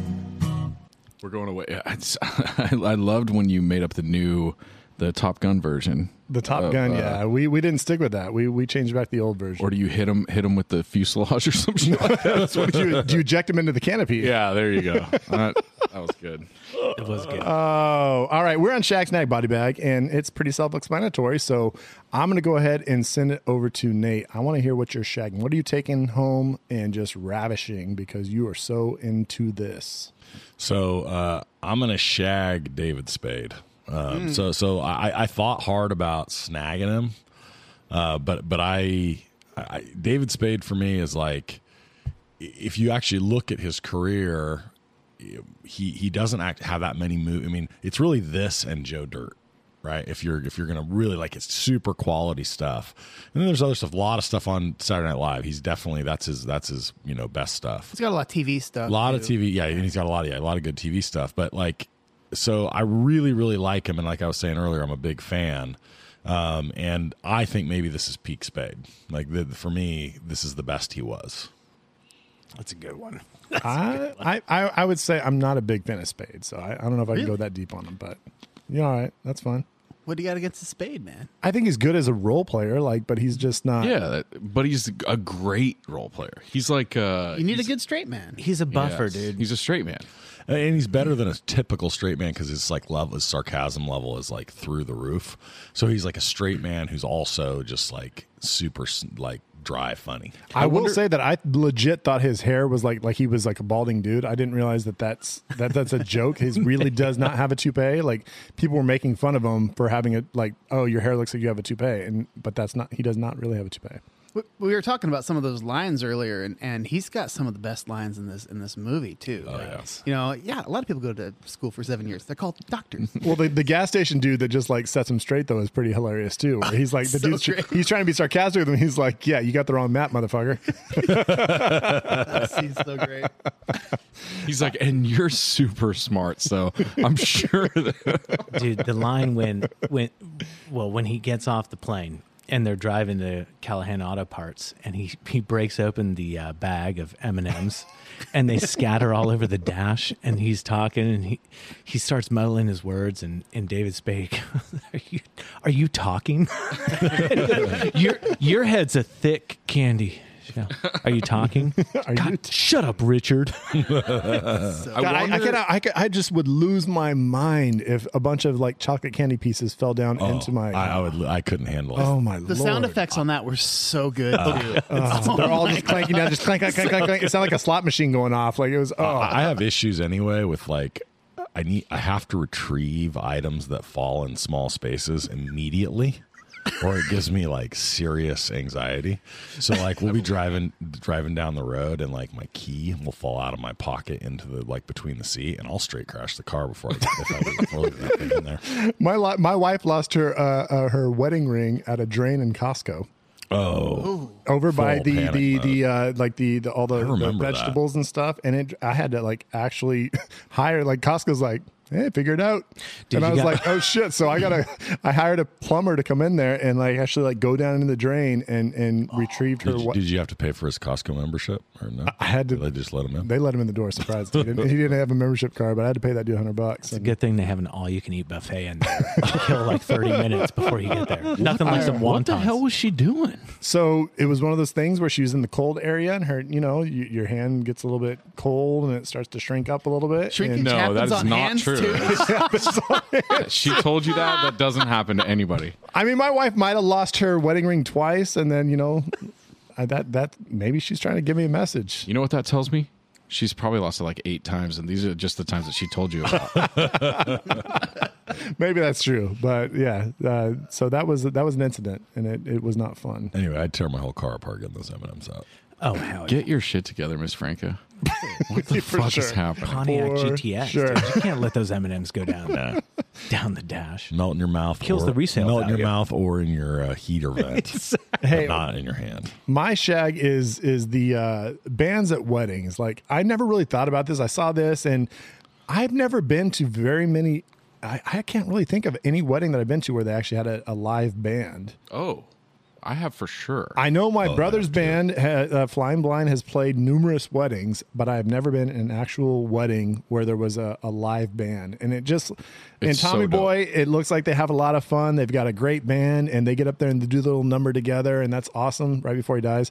And then I just think a live band and wedding singer, of course, that Adam Sandler. It's, it's amazing. It can't just be any band either because you have to be able to play a bunch of dance music because people want to dance at the wedding. exact. And uh, like Flying Blind is great, actually. They have so many like great dance songs. Thanks, buddy. I'm, I'm in his brother's band too.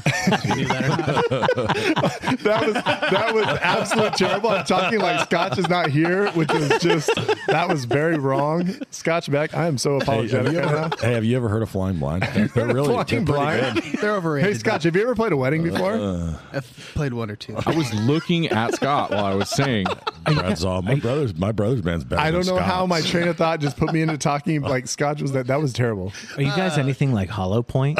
Way to pull pull back a reference like that. That is yeah. Oh my gosh.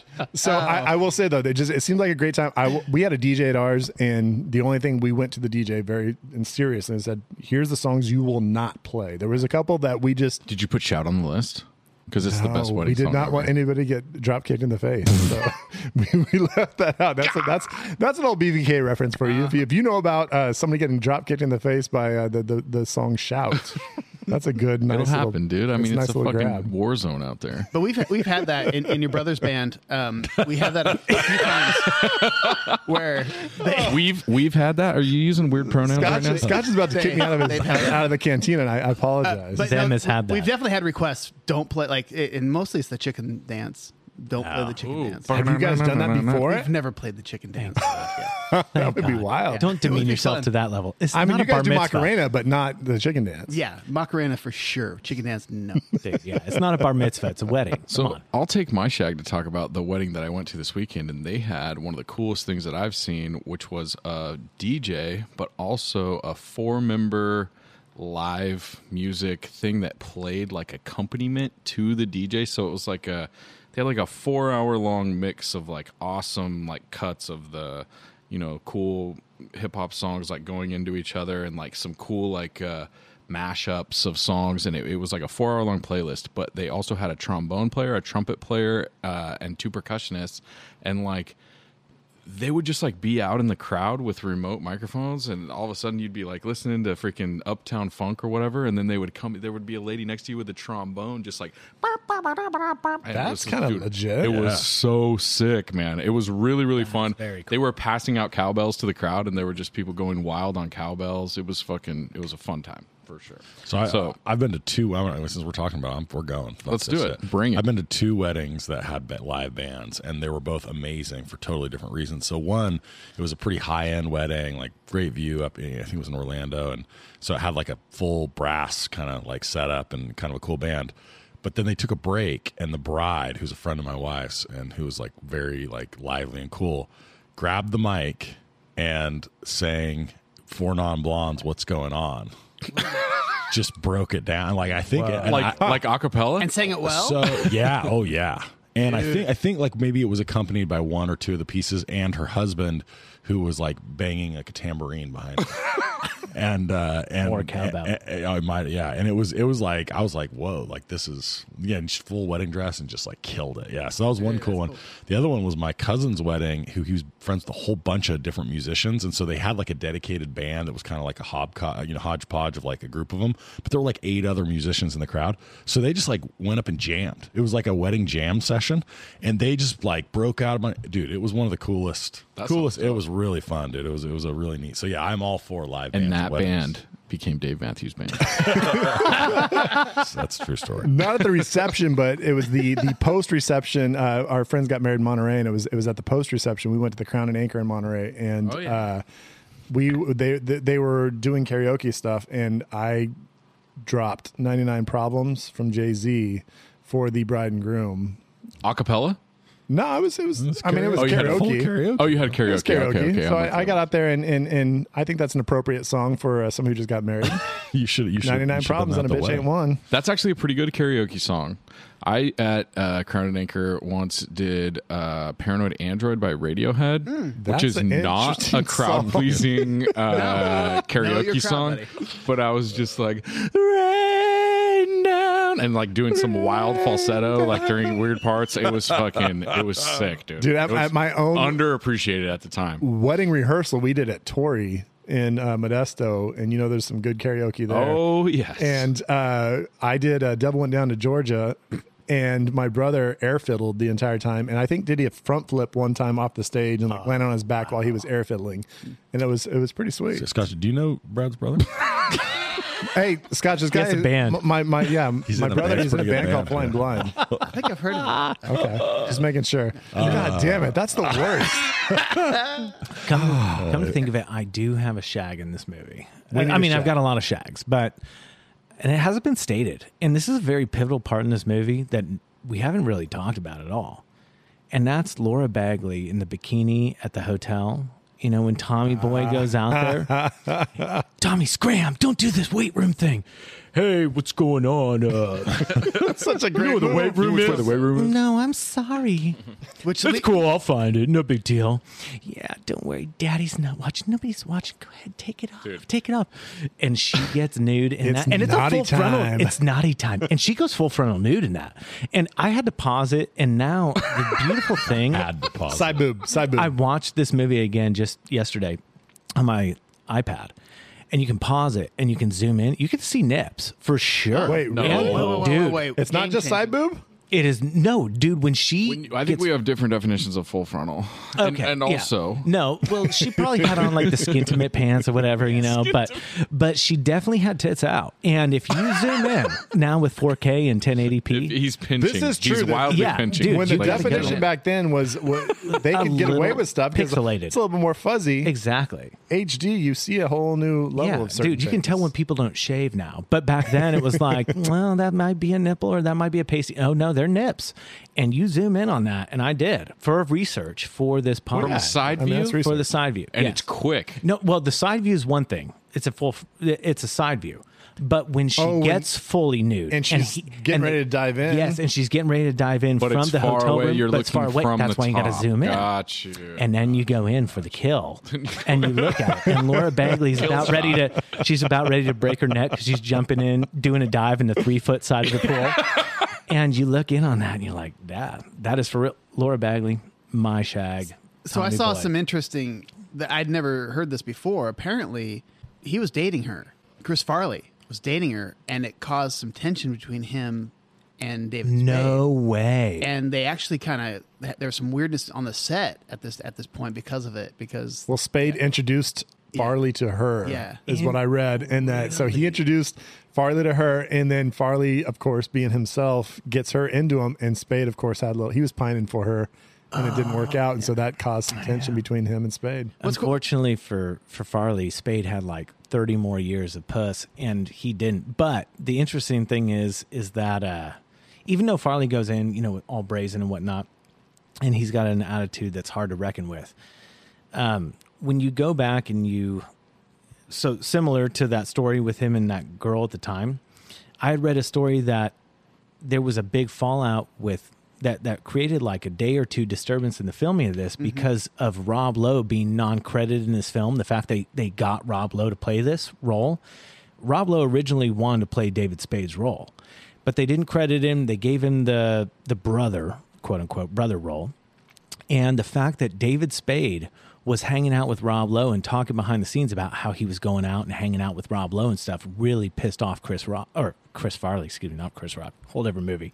And uh, and he stomped on Spade's hand, and they had a full on like physical alter- altercation because of the Lowe stomped on his hand or Farley stomped? on his Farley stomped on his hand because they were pissed off. Yeah, they they acted like brothers on and off the set. So, yeah, a lot of behind the scenes I mean, drama. why do I feel like Farley would just wreck David Spade? I mean, Oh, yeah. Dude. I mean, He'd less than, eat I mean, maybe David he's a Spade. jiu-jitsu legend or something. I don't know, but but I feel like Farley would just wreck But you David know, Spade you know what's kind of cool. What's cool about this is like because these are stories I'd never heard before, and you, you'd think that they're best buddies and they're you know they're doing these amazing movies Brothers. together. Yeah, brothers.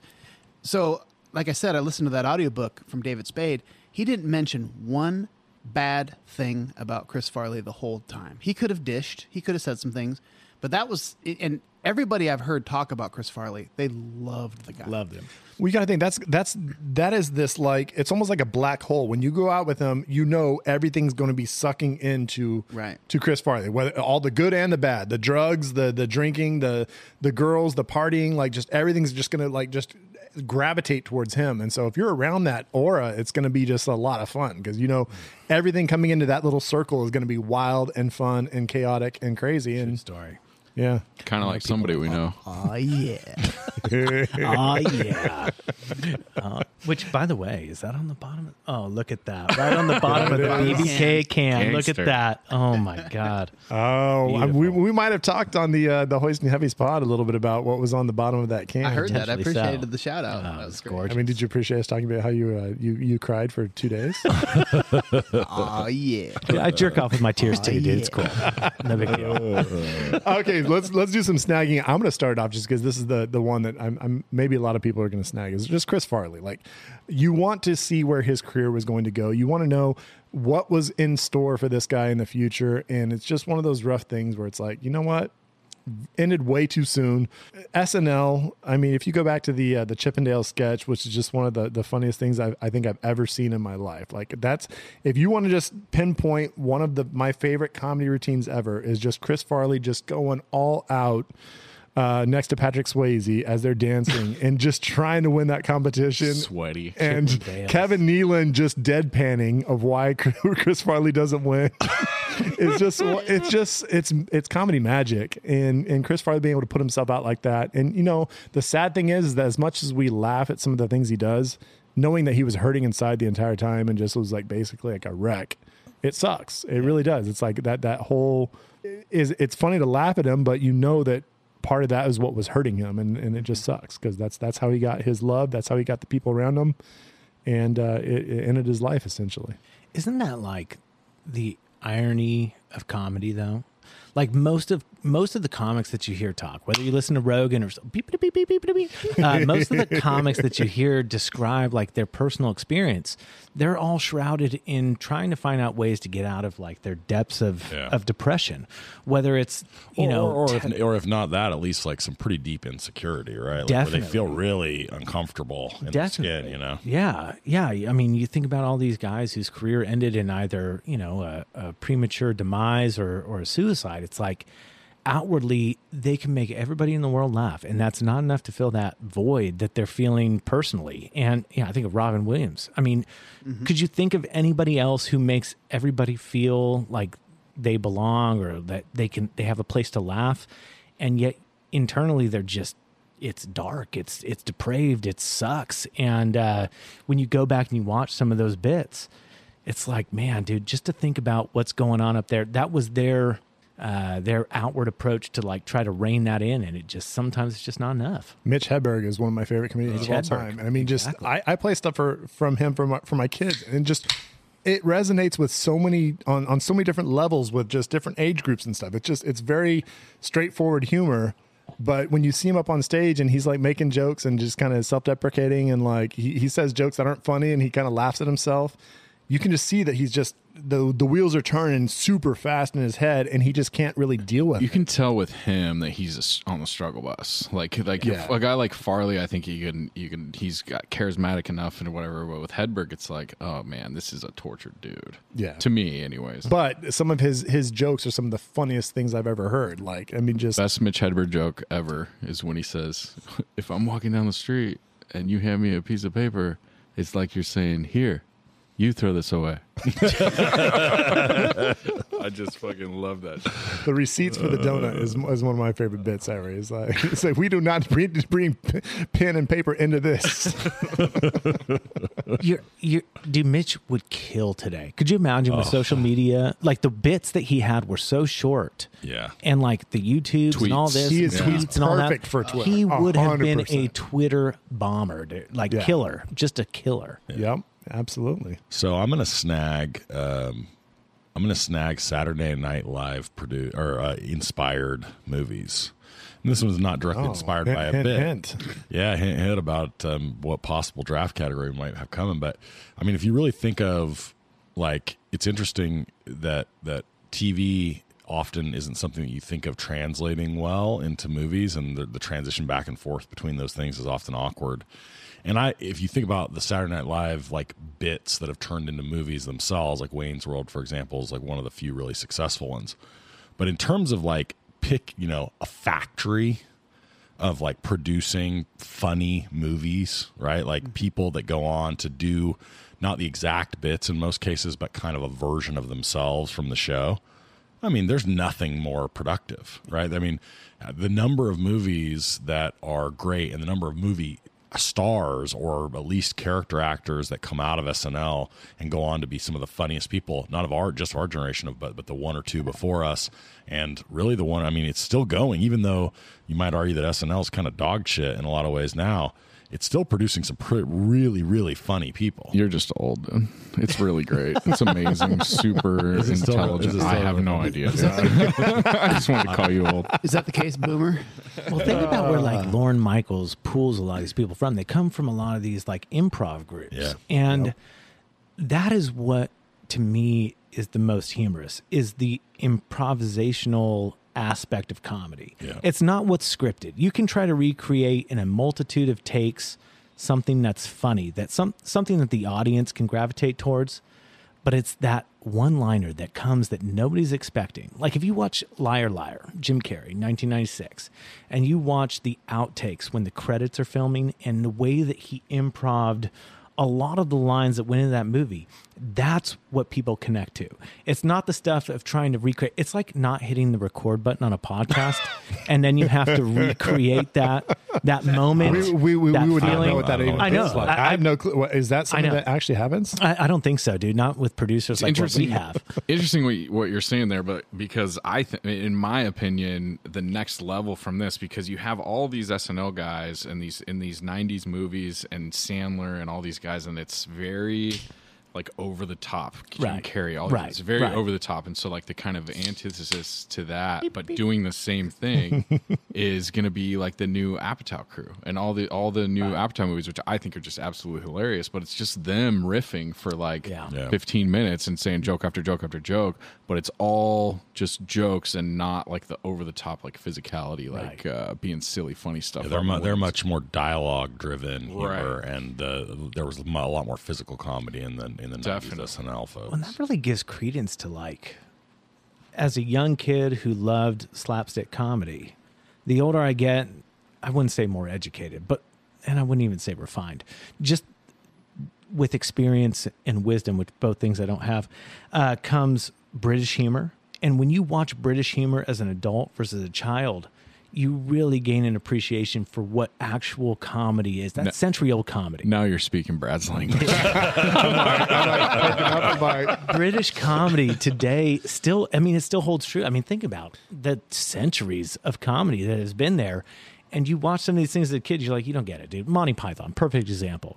Oh, And then so you watch jokes today. that Still go. don't get it, bro. So I still don't get it. go over the I don't head. know. There's something about watching a little, you know, plebeian with coconuts as they're, you know, riding their hor- riding horseback.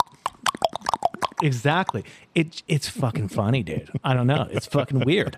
That was like 35, the 40 guy, years ago. the guy that's just bleeding out that still wants to fight is really that's a, that funny. that's an all Black time Knight. funny. Bit. But Yeah, so Tis merely a flesh wound.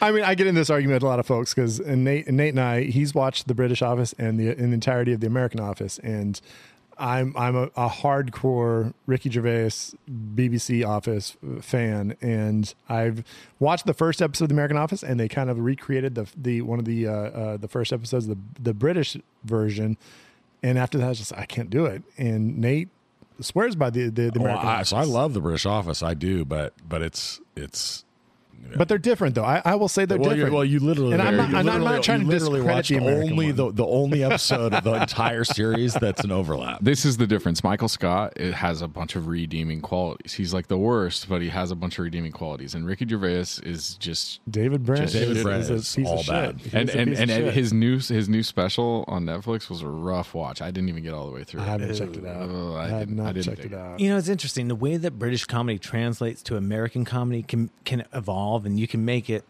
appeasing to a, you know a large group of people. It's hard to do it the other way around. For example, try to recreate Seinfeld with British humor. Could you imagine what that would be like? Like, do you think there would be a Kramer in Britain? No, no. It'd be like that dude from Notting Hill. That'd be the closest Yes, thing. Spike. That's, it happens the Spike, opposite way, you. though. It happens the opposite way, right? Exactly. Like the Americans adapt some Adapt- other funny exactly. shit from other places. Like you can't recreate. they're that. not copying our original shit because we don't have much.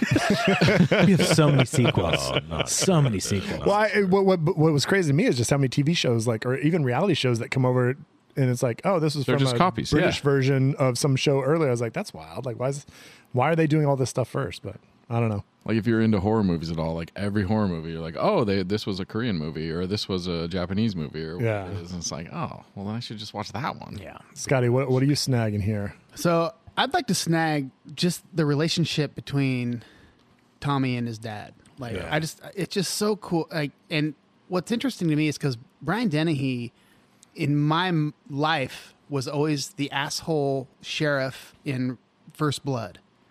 You know what I mean? and a lot of his roles, he was kind of kind of a hard ass.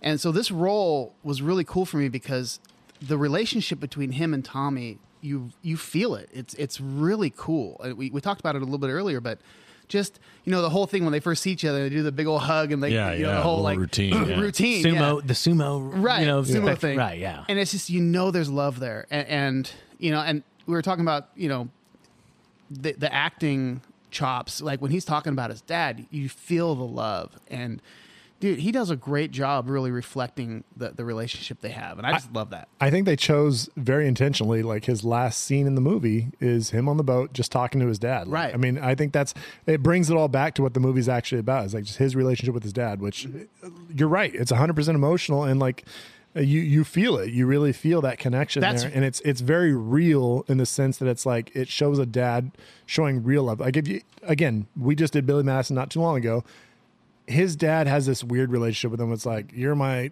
asshole fuck up son, and I kind of just deal with you and Tolerates him. tolerate you. Yeah. Versus this is like, you know what, son, I know you're trying your best and I love you for it. And that's why Tommy wants to go on the, his dad's trip. He wants to keep the company alive because A, Right. he, he loves the town and loves everybody around, but he he has to do this for dad. He has to Yeah. keep the Callahan name alive. And so I love that. there's a genius in that part where he and Julie Warner's character in this movie, Michelle, it's this very emotional moment in the movie because dad had just passed and he's walking that long trail down in his funeral tuxedo. And then they pan over to the dinghy where he's out there with Julie Warner's character and they're talking.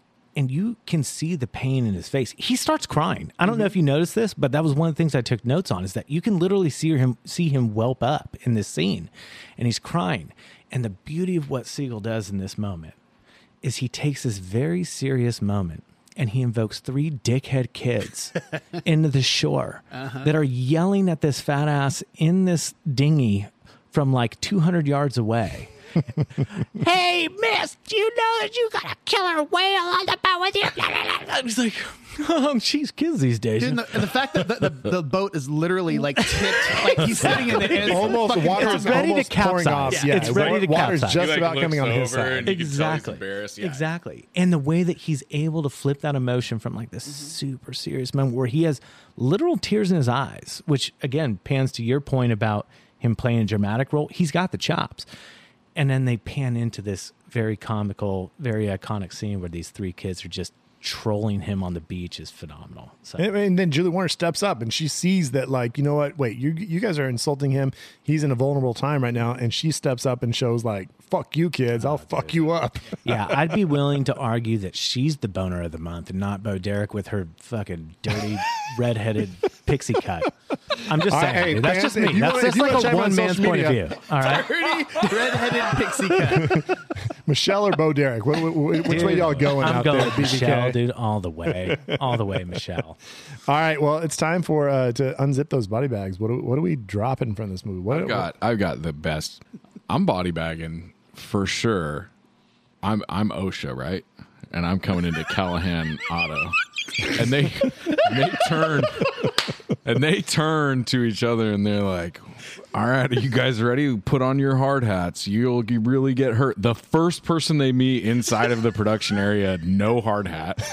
Fucking, there's one lady that's like this. This thing is getting dipped into like some sort of solvent, and she just reaches in and grabs it barehanded and is just like looking at it in the light. This other dude's got no face face shield. He's got grinding no that fucking shit on the oh, grinder. Dude, and That's I'm the, just the like, oil filter. this yeah, man is going filters. to die. And fucking ah, dude. Everything about that scene, it just went on and on and on, and like the fucking chemical plant manager in me was just dying with every step that I- they took into that. I feel like you could go into Zalinsky though, and like it's even worse because they're just standing there as this car crashes into a wall. and they I'm got so no eye glad you protection. mentioned It's that. like, oh, it's just a. He's like, I love that sound. There's Everything all about that this shit movie. in the the whole uh, uh, the Zalinsky plant is just wild. Why are they doing it? They're an auto parts store. Why are they doing crash test dummies? Dude, how the fuck did they get that car up on the 39th floor to do the crash test? That's what I want to know. I like the questions that I had. You, you're absolutely right. But- But that one scene where he's shadow boxing the pulleys that they're coming Yes. by and, you know, just nails the shit out of them and they're just kind of watching him, you know?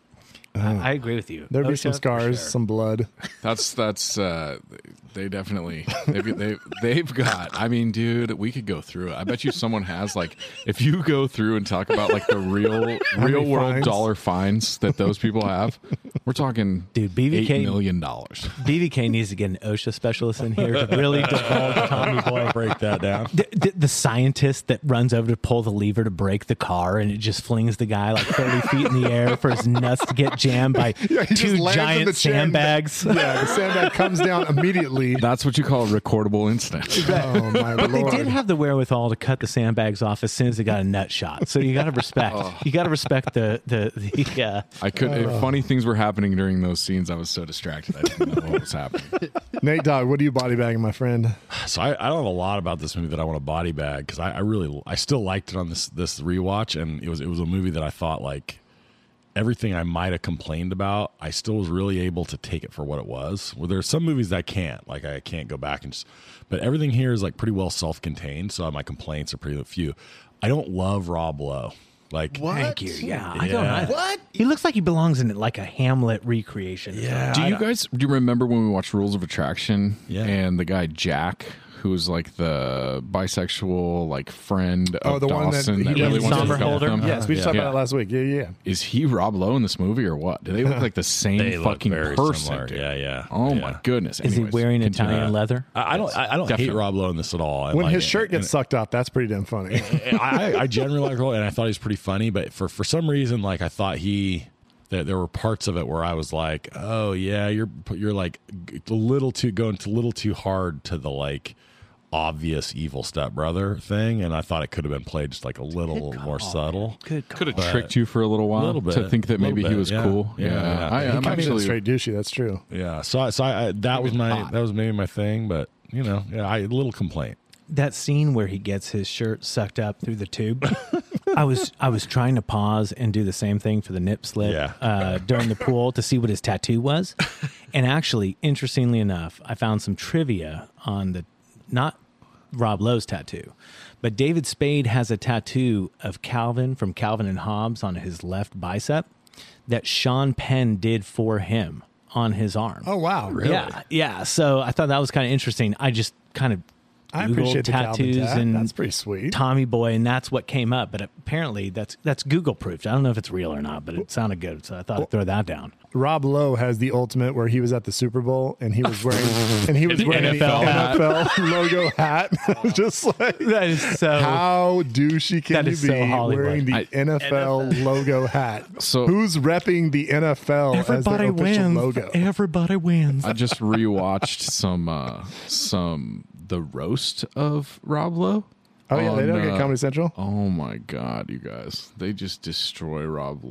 like Well, I he had guess he had sex some- with like a thirteen-year-old Yeah, in like was some- 1984. He would have got canceled if, he, if that shit happens nowadays. He's canceled shit. for life. Dude, They so just- he's like How did Roman they not reach back on that one? They They- clowned they've him back so a lot hard. of stuff. I know. don't that's what. I'm saying. And like, dude, there's an hour long special of them just exclusively making fun of him having sex with like a 14 year old. It's crazy. and you know that is comic. And I'm like- I mean, I, you know, who doesn't? And and he's just up there laughing. His kids are there laughing. They oh, keep Oh, panning to his Lord. children in the hilarious. crowd Dude, the who are like that age, and they're uh. like, "Haha, Dad, you were crazy." Dude, it's so wild. She could have been our Bo Derek.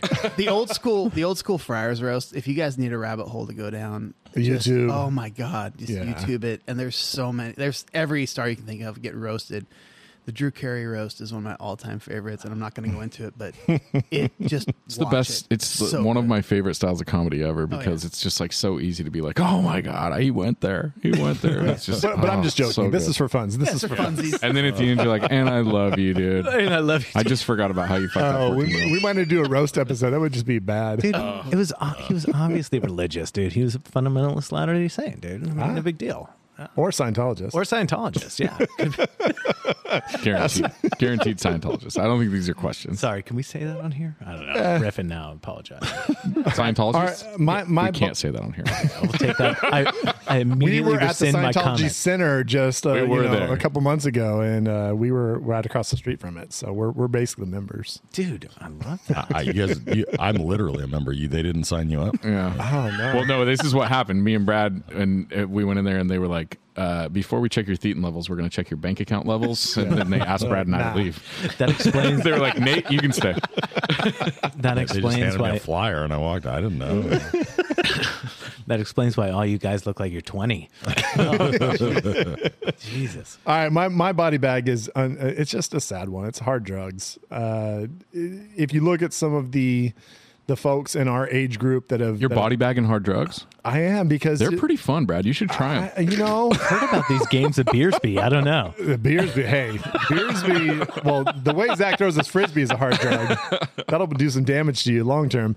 Uh, but no, the the hard drugs. Just the, the fact that they've taken Chris Farley, they took Kurt Cobain, they took. Uh, uh, I mean, River Janis Phoenix, Joplin, Jim Belushi. Jimmy Jim Hendrix, John Belushi, John not- Belushi. Amy Winehouse. Amy Winehouse. There's so many people that have just just passed away from those hard drugs that that get control of them, and it's it sucks because there's so many people you want to see where did their career where where was going to go? What was oh. what was Chris Farley's career looking like right now? It could have been a train wreck. It could have been absolute dog shit, but I want to see where it would have gone because that that guy. had some some some talent in him that, I feel just like- did not get to be used at its full potential. I feel like I agree with you. It's like, what would they have done? You know what I mean? But then again, like, what would they have done? So- like, so- got yeah. sober and found Jesus and made some like really fucking weird shit. You know what I mean? Like so- Chris Farley, like he does only church movies now. But l- let me promise you what he would have done at least, and that is like, for me, as good as Tommy Boy is, and he's great, and obviously we'd love a lot more Tommy Boys. But then we see him do Black Sheep, and like it's okay, it's good, but it's not as good. But like. What he could have done over and over and over again was whatever version of the bus driver from Billy Madison. right? Like Super There's weird. a million more of those movies. Like this is like Rob Schneider, right? Shows up in every right. So like you know that Farley is gonna have had a whole bunch of cameo type like small roles Where he just comes in and just killed. dominates He it for, like, kill. In like The Sandler movies. Will Ferrell movies, Yeah, and, like and so throughout exactly. the years. So whether or not he would have become a dramatic actor, whether or not he would have like had the lead in some things that would have been really good, he would have done that ten more times or fifteen more times, and we would have Knocked your socks loved off, every bro. bit of it. Right, the, the ten minutes or less he was on screen, we would have loved it. Have you guys ever heard of the 27 Club? No, So the, Oh, the the 27 Club are all the people Farley, that died yeah. prematurely, like Jim Morrison, mm-hmm. Janis Joplin, Jimi Hendrix, like all Kurt these like Cobain, stars. yeah. Kirk, and you look at all these people and they look like they're like in their 50s. That's what drugs will do. Don't do drugs, kids. but, you know, you look at these people and you think like 27, that seems like an eon ago for anybody sitting around this table. And Yeah. yet their body of work was so extensive. That's the other thing that drives me crazy is you think about Jimi Hendrix, for example. How iconic is Jimi Hendrix? When he does the Star Spangled Banner riff, and you think about his illustrious work, it, it's it is it's so sad. It So it plays makes- right into your body back. But it also makes me wonder how much of that nostalgia or how much of that was spurred by the fact that they died. You know Very what I mean? true. Which plays in with Farley Because they never got a chance to get cheesy and old. Like there's Yeah. always a point where no matter how cool you are, you're like an old dude doing, Doing a Vegas you're residency. doing. Well, yeah, exactly. like, like Elvis. Uh, Yeah. the, a lot of Elvis's legacy is the is him being late silly and doing fucking Yeah. kicks and shit. Uh, Well, and a lot of like you've talked about this too in slightly different contexts, but like people blow their load with their best shit, and some very very talented people have some amazing great stuff, and then you know they have a little bit, a couple rounds of that in them, and then they don't, and like that's that's you know that's pretty even even among the elite, like at whatever in whatever field or whatever thing they're doing. You pretty much like most people are that, right? Most product that you put out, whether it's art or whatever else, is somebody giving their best stuff that they can't really replicate. And there's only like that real true handful that like I mean how how many in That music deliver are you over and like, over. oh yeah, you know, you can truly do great things for decades. Well, well, Scotch has a great album that he released not too long ago, The Ballad of Bosco Jenkins. It's like, if I asked you to knock out 12 songs right now, like very heartfelt, emotional songs, it's probably going to be a little bit more difficult than the first time around because you had here you go. You got years six months to, build, record. Exactly. And they're like, now make a second album right now. And you're going to be Well, like, I mean, oh, shit. This is True Detective, right? Like so True Detective season 1 is maybe the greatest season of television ever. without a Great. doubt. McConaughey had his finest, dude. True Detective season 2 is dog shit. s- Like wrapped It's in dog actually shit. it's like not that bad, but when you compare it, it It's ha- really if it was a complete no, dude, I don't think it's that bad, but it's nothing compared. Not- it's not not, even the same like category. And then there was a long period of time between that and three and three. even and, the and- Mahershala and Ali, got Ali one is, is it's it's okay. It's okay, but it's better than two. It's way better than but, two. But I think this is my point: is like, But it's not he- great. Then you gave him like the more time, and he was able to do something pretty good. But he's never going to do one again, right? And, and- and that's, I think that there's some like not just some, but like a large portion of these young talented people that it wasn't just that they got over romanticized a little bit because of their death and the stuff that they did. But it was also because they were saved in a lot of cases from the like inevitable fall to mediocrity. Can we also say that uh, they're going to do one with Jodie Foster? Uh, True Detective season four. Jodie Foster starring as a as a detective. I'm all in. excited. I'm I'm all in on all this. in on that shit. So, so a buddy of mine, um, who was a huge fan of True Detective uh, season one, he insists that the major downfall of season two was that they did it in L.A. instead of doing it up where we're at around the California Delta. Which, if you know the California Delta, anybody, it's like the seediest, shittiest, like bunch of like intersecting weird waterways, which kind of mimics that like feel of the swamps of, of the South. that would have been a good Bayou. location. That would have been a good location. Yeah, my buddy Arjuna is like on. He just insists that that would have saved it. Maybe it would have. I, I, he's got a point. All right, folks, we are on to our streaming recommendations. We just watched Tommy Boy, so we've got to give you something related, or maybe it's not even related. Maybe it just made you think of something else to watch. So, where are we going with our streaming recommendations? Zach, what do you got for me? So this is a tough like spot for movies for me to where I remember liking these movies and then when I watch them as an older person I'm like just not as into it.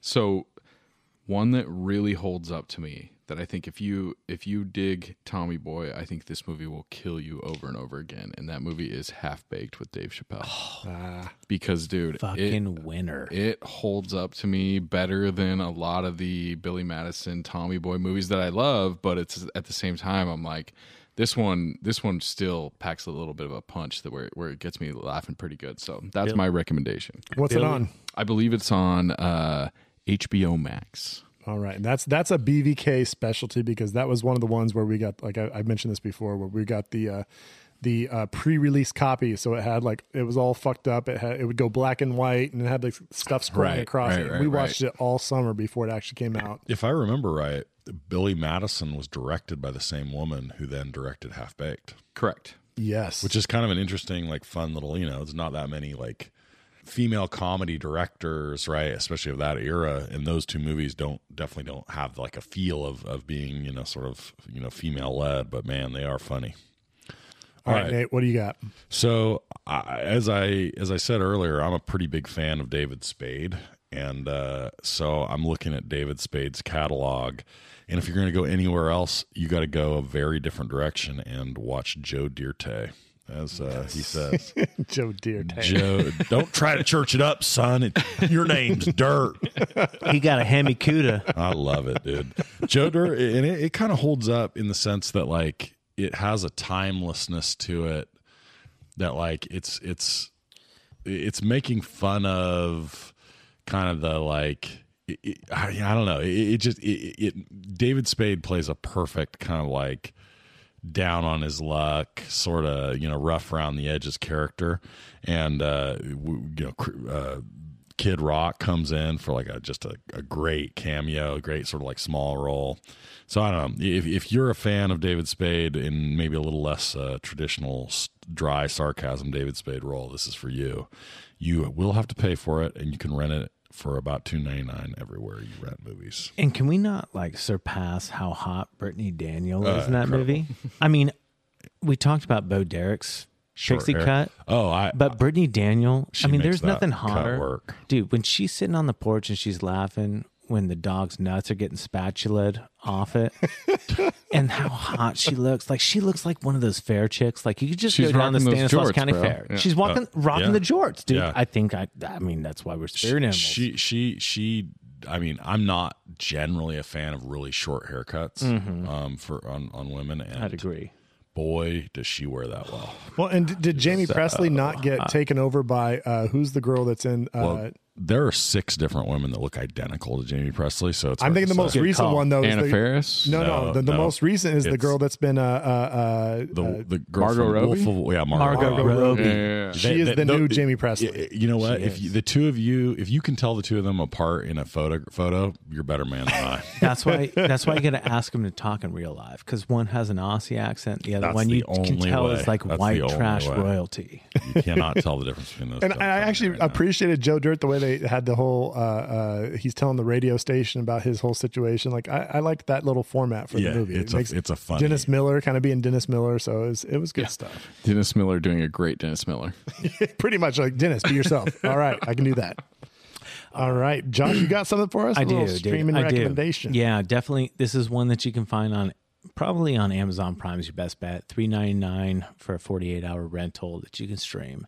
It's another Chris Farley movie that came out in ninety eight. It came out post mortem for this guy, oh. so he didn't get any of the accolades. It's very obscure. And it starred Matthew Perry as well in kind of like his heyday oh, because he was coming off the Friends run. It was before he got in that like super boozy, alcoholic puffy face look where he like was still funny. His pill face. Pill face, exactly. but Almost Heroes is is a terrific movie about these two guys that are frontiersmen that are trying to trek right behind Lewis and Clark. and they go through a very similar stretch where they meet. Uh, I, I'm going to botch her name. I want to say Sacagawea, but I know that's not right. Sakagawea, whatever Nice. you want to call her. Nonetheless, this movie is phenomenal. And the apex of this movie is them going through all these trials and tribulations. Chris Farley may or may not climb this giant pine lodge tree. He's trying to get an eagle egg because they're starving. And they get all the way to the West Coast. And then, you know, I'll leave the conclusion to that. But it's a great movie. I recommend it to all. Again, if you're a Farley fan, you're going to like it because it's like Tommy Boy in the 1800s. so just imagine Tommy Boy looking like Davy Crockett. What is the the, the strangest thing to me I've never seen it. about that is What? that Never. two of the larger, and I mean stature larger comedians of the 80s and 90s, John Candy and uh, uh, Chris Farley. Chris Farley. Chris Farley does, uh, what was it called? It was Almost Heroes. Almost Heroes, a Frontiers movie. And then John Candy's last Go movie East. was was Wagons East. Oh, Wagons You're right. East, Wagons Wagons East. East. and so like how the both of them like that's their like death movies that's They're the movies that comes out when they both die that's wild that they were both like kind of frontier moving east movies And both of their demises really sucked. Like one was like blacked out on a coffee table from a heroin overdose. The other one died in his bathtub. Like talk about yeah black and dark. But they're really funny. So you guys should check them out. Yeah. oh their pain is our gain Their pain is okay. um You can my, edit that out. my streaming recommendation is going to be uh and this is a ron howard movie from the 80s and you know what it's all about the idea of you know what when your factory's not doing well and you got to figure out how to make it uh, you know solve their problems i'm gonna go with gung ho Oh man. Ooh-wee. a little Gedde Watanabe and uh, Michael Keaton. That is a, uh, a a classic. I loved it as a kid. Um, you have an American car company trying to learn from uh, uh, the the Japanese executives who've bought them out, and it's of course it's a, a fish out of water type comedy where the the the cultural differences between the groups, and it's a fun movie. Um, I don't know. You might say that there's some some racial situations that are a little inappropriate for today, but I think it's a great movie. It's a good comedy, and it's free on Kanopy. Kanopy. Oh. Kanopy. I'm gonna check this out, dude. Kanopy. I've never even heard of Gung Ho, and I'm a big Michael oh, Keaton it's- fan. Oh, it's it's big classic. Michael Keaton fan. He's he's kind of the head of the union uh, and, and is trying to kind of uh, figure out how the the factory is going to kind of keep doing what they're doing and kind of be like American workers when they have these Japanese bosses that are telling them like this is how we're going to do things very structured and it's, it's so it's like America 2022. ah pretty much Okay, yeah. nice. can you can love you w- are you are you willing to to work or are you not willing to work? And and it's uh it's kind of a an interesting little take. So gung ho check it out on the streamers. I will do it on Kanopy.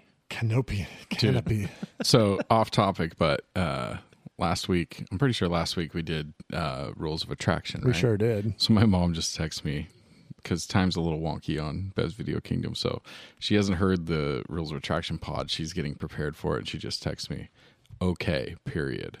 New paragraph. So I just watched Rules of Attraction, period. New paragraph. What the fuck? Question mark, question mark.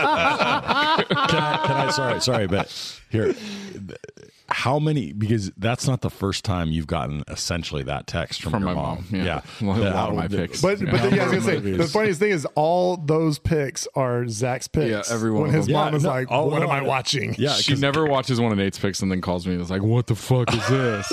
didn't she I'm gonna Love get you some Actually is so wild. yeah didn't she do the same thing with hereditary Yeah. yeah Oh boy. Almost a word for word. Same. yeah, I was just gonna Rule- say, Rules of Attraction is a- I've an heard this interesting story one. before. But I love how artistic a lot of your picks are. That's the thing. They're oh, they're that's- very obscure, and it's like all movies that I hated growing up, and I probably still hate today. But they're funny. I mean, because you're funny, so That's I what like my it. problem. That's what my problem with with uh, rules of attraction is that they try to get a little too artsy. Well, the irony is that like Zach, with a, a couple of exceptions, like Zach's one of the funniest people I know, and he has the most depressing musical and, and movie recommendations.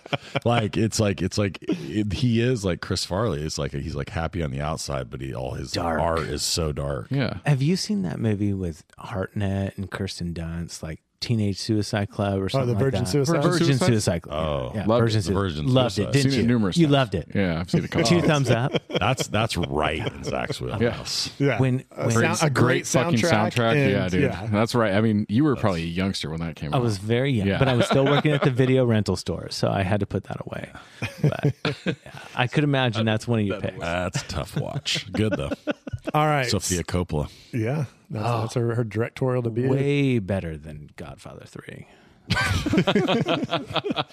All right. Our next category is the reshelf it. This is where we're going to come up with our reshelving or alternate endings. But before we get to those alternate endings, you know what? Sometimes when a movie uh, it ends, there, the, I, I bet the director's very thinks a lot about that final song that they're going to choose. How are we going to end this movie? And and and you know, you have a, a a movie like Tommy Boy. You can go a lot of different directions, and they decided to do a little orchestral little like score at the end when he's on the boat, and it's a happy moment. He's talking to his dad, and it's just it's, it ends on a very bright moment. But what if they just kind of twisted it and went about as base as you can get and dropped Weird Al Yankovic's classic parody of the uh, uh, the Michael Jackson hit "Bad" and just put on "Who's Fat?" Doom, doom, doom, doom, doom, doom, doom, as he's floating away on the boat. Just who's fat? they got fat. I thought you were Weird going. Al With, I thought you were Yankovic. going with the Weird Al Yankovic. Eat it. Eat Well, that was also a a, a, a, a fat parody, but uh, we're gonna go with "Fat" from Michael Jackson. So I forgot about this category. I got to start preparing for this category because there's to. there's lots of gold out there for sure. I, and, and it's such an easy one. I mean, I, I feel like I, I just kind of just you know top of the barrel right or the bottom of the barrel right there. But Dude, I, I swear to God. So I just came back in here. I was out doing other things. Tending Um, to his cat about- herd. Yeah, I was getting pussy. Anyway. so, so when when you brought that up, I I didn't think about this category either, which I love it, and I swear to God, as I was sitting here, you mentioned it. I go, "How about Fat from Weird Al Yankovic?" I shit you not. I'm saying it's it's the first one that pops to your head. It- Yeah. It, doesn't take a lot of thought, and it's just easy. when you started saying it, I was like, "There's no way he just." And he, oh my God, he did. So I'm right. I'm with you. So there you go. there you go. It's not surprising to me at all that you both of you Weird Al dorks are like super into this. Scotch, how many times have you seen him live? Uh, I'm only three times. Yeah, I've exactly seen my him point. three times. I think. as well. Only Weird Al, times. Cal I- Poly I- alumni. I do Cal have. Poly alumni. I have a Oh, set. is he really? a set is? list? A set list on my He wall. He does. It is beautiful. wow. That that's words of songs all written together. Uh, he's got the set list on top, yeah, and then and that that picture below is from the uh, uh, Bad Hair Day album, and it's all the lyrics of that album written, Which creating a picture. Hey, why don't you guys just retire to the nerdery and uh, let us know when you guys are done? speaking of nerdery. I think I think Harry Potter's Yeah, coming how, out with how a excited biopic are you about of- the biopic? Yeah, Weird Al, yes, he is. He is going to be. Uh, Oh, uh, Daniel Radcliffe. Yeah, yeah, yeah. yeah. Radcliffe is going to be playing I s- Weird Al. I saw the trailer and it, I don't know, man. It looks like it's trying to be like a, a parody on like Walk parody the of a parody? Like it's or, or not Walk the Line, Har- but walk hard. uh, walk walk hard. It's it's trying to John be like a C. parody Reilly. of Walk Hard, which is weird because A because parody of a parody. yeah, That's actually So it's a perfect for dramedy. Weird I don't even know what that means. but- dramedy. I love So dramedies. so f- came so full circle. Very serious. Not funny at all. Uh, well, he does have a tragic backstory. Well, not tragic backstory, but his his his middle story when his parents died in a fire. That was pretty tragic. Tragic middle story. Oh, that's a little heavy, bro. All right. Oh, that reminds me of uh, on the one of the roasts I was watching. They were talking about Pete Davidson, whose dad died in 9-11. and they were like, they were like, today is not a roast of Pete Davidson's father. Oh, that was in 2001. I was like, it's the most brutal fucking joke I've ever heard. I, I that's that, that's and you're sitting on stage and you're Dude. supposed to smile. and just like, Wait, oh, that was a roast. That was in a roast of Pete Davidson. it, it was. this, standing like uh, ten British feet away from him. yeah, the British guy was like, yeah. "This is." He's like, "Everybody's mean- making jokes about Pete Davidson's father dying in 9/11. This is not a roast of Pete Davidson's father. That took place in 2000. That, that's, that's genius. That's that's genius. That's, I. That's too much. That's too much, man. I, I the structure of that joke is like. so amazing. I can't. I mean, it, to, to be fair, it probably took place in like 2016, 17, 18, or something like that. Yeah, it not was like saying that it- not saying that that's appropriate, but I'm saying there is some it's distance. and- never okay. Like I, I don't know, man. I, I'm like I, I just Sacred There are certain things that like you just shouldn't do. I've got That's this one of them. Like I, I probably would like. I'd probably go full Will Smith. Oh no! Yeah, uh, he he laughed his ass off. He, he took it like a champion. uh, bro, I'm not. That's I'm not that big a man. All right, I'm not- I'm streaming, not- uh, I'm not that big a man. reshelving. Who's got this? Is Tommy Boy's a weird one to, to throw an alternate or a uh, a reshelf on. So reshelf is where we take a movie and it might be a comedy. You decide to make the uh, the dark, uh, uh, uh, scary version of it, or you decide to make it a sci-fi or whatever you want to do. What do we got? Reshelves or or alternate endings? Anybody? So, so I mean, the main alternate ending to this is the is the same alternate ending that we did for Billy Madison, right? So, uh, you know, he he saves the company, but then, like, literally, like a month later, like the movie goes like ten minutes later, and like fucking he ruins it. Like he the OSHA visit comes, and then, and then fucking all of a sudden they they like he's like, yeah, we made the two million dollars that we needed to make or whatever, and then he gets eight million dollars Eight worth of million fines fines. levied against him from OSHA, and they're like, fuck, dude, maybe And, we should have Michelle leaves them immediately. Exactly. Maybe we should have wore those hard hats, huh? Hmm. That's what I'm going with. Or those cops come back when they want to bust him for a DUI, and they're like, "Oh no, we're really coming back. Like you're seriously fucked right now. Yeah. Like everything that you thought, oh, you you got legal bills.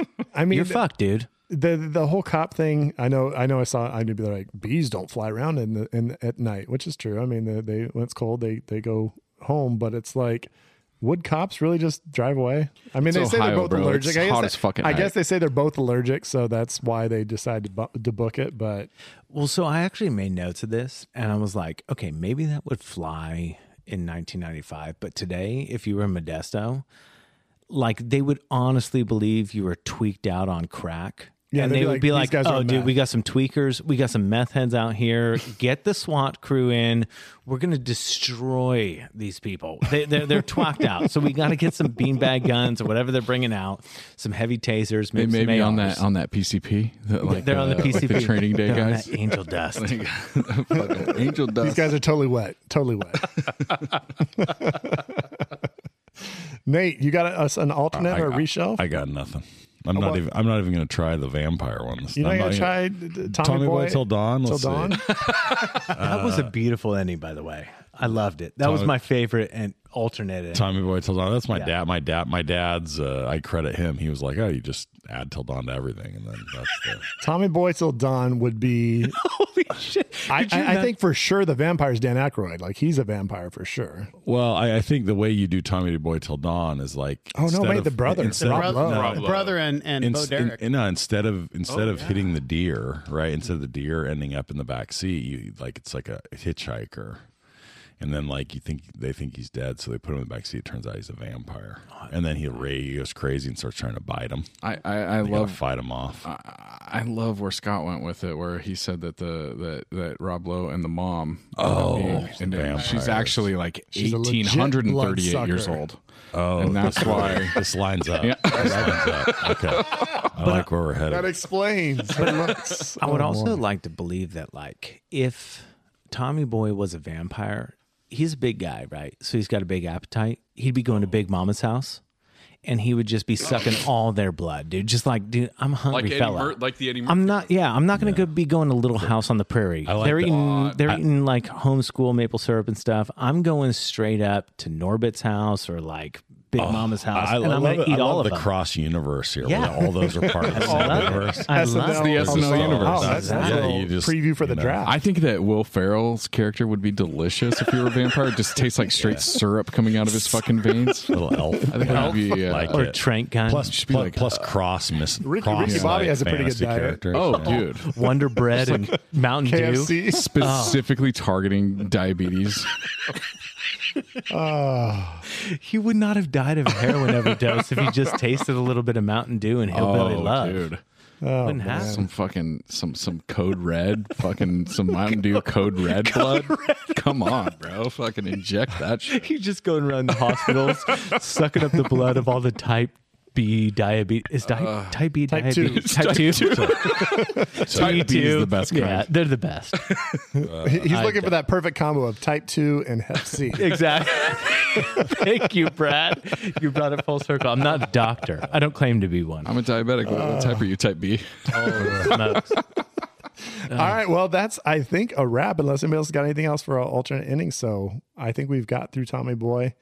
We've hoisted some uh not so heavies, but you know, it's great because we've got We Josh. can here. hoist. We can hoist more of these lighties. Oh, yeah. I see. No, I see multiple empty cans on the table. There's a lot of empty cans. that sweet uh, I'm out. I'm out of Sweetwaters. Everybody needs Sweetwater Extra Pale Ale, 420. And I- twenty. And, I drank whatever Scott gave me. Then. Get some I saw- yeah, he got some some random. Uh,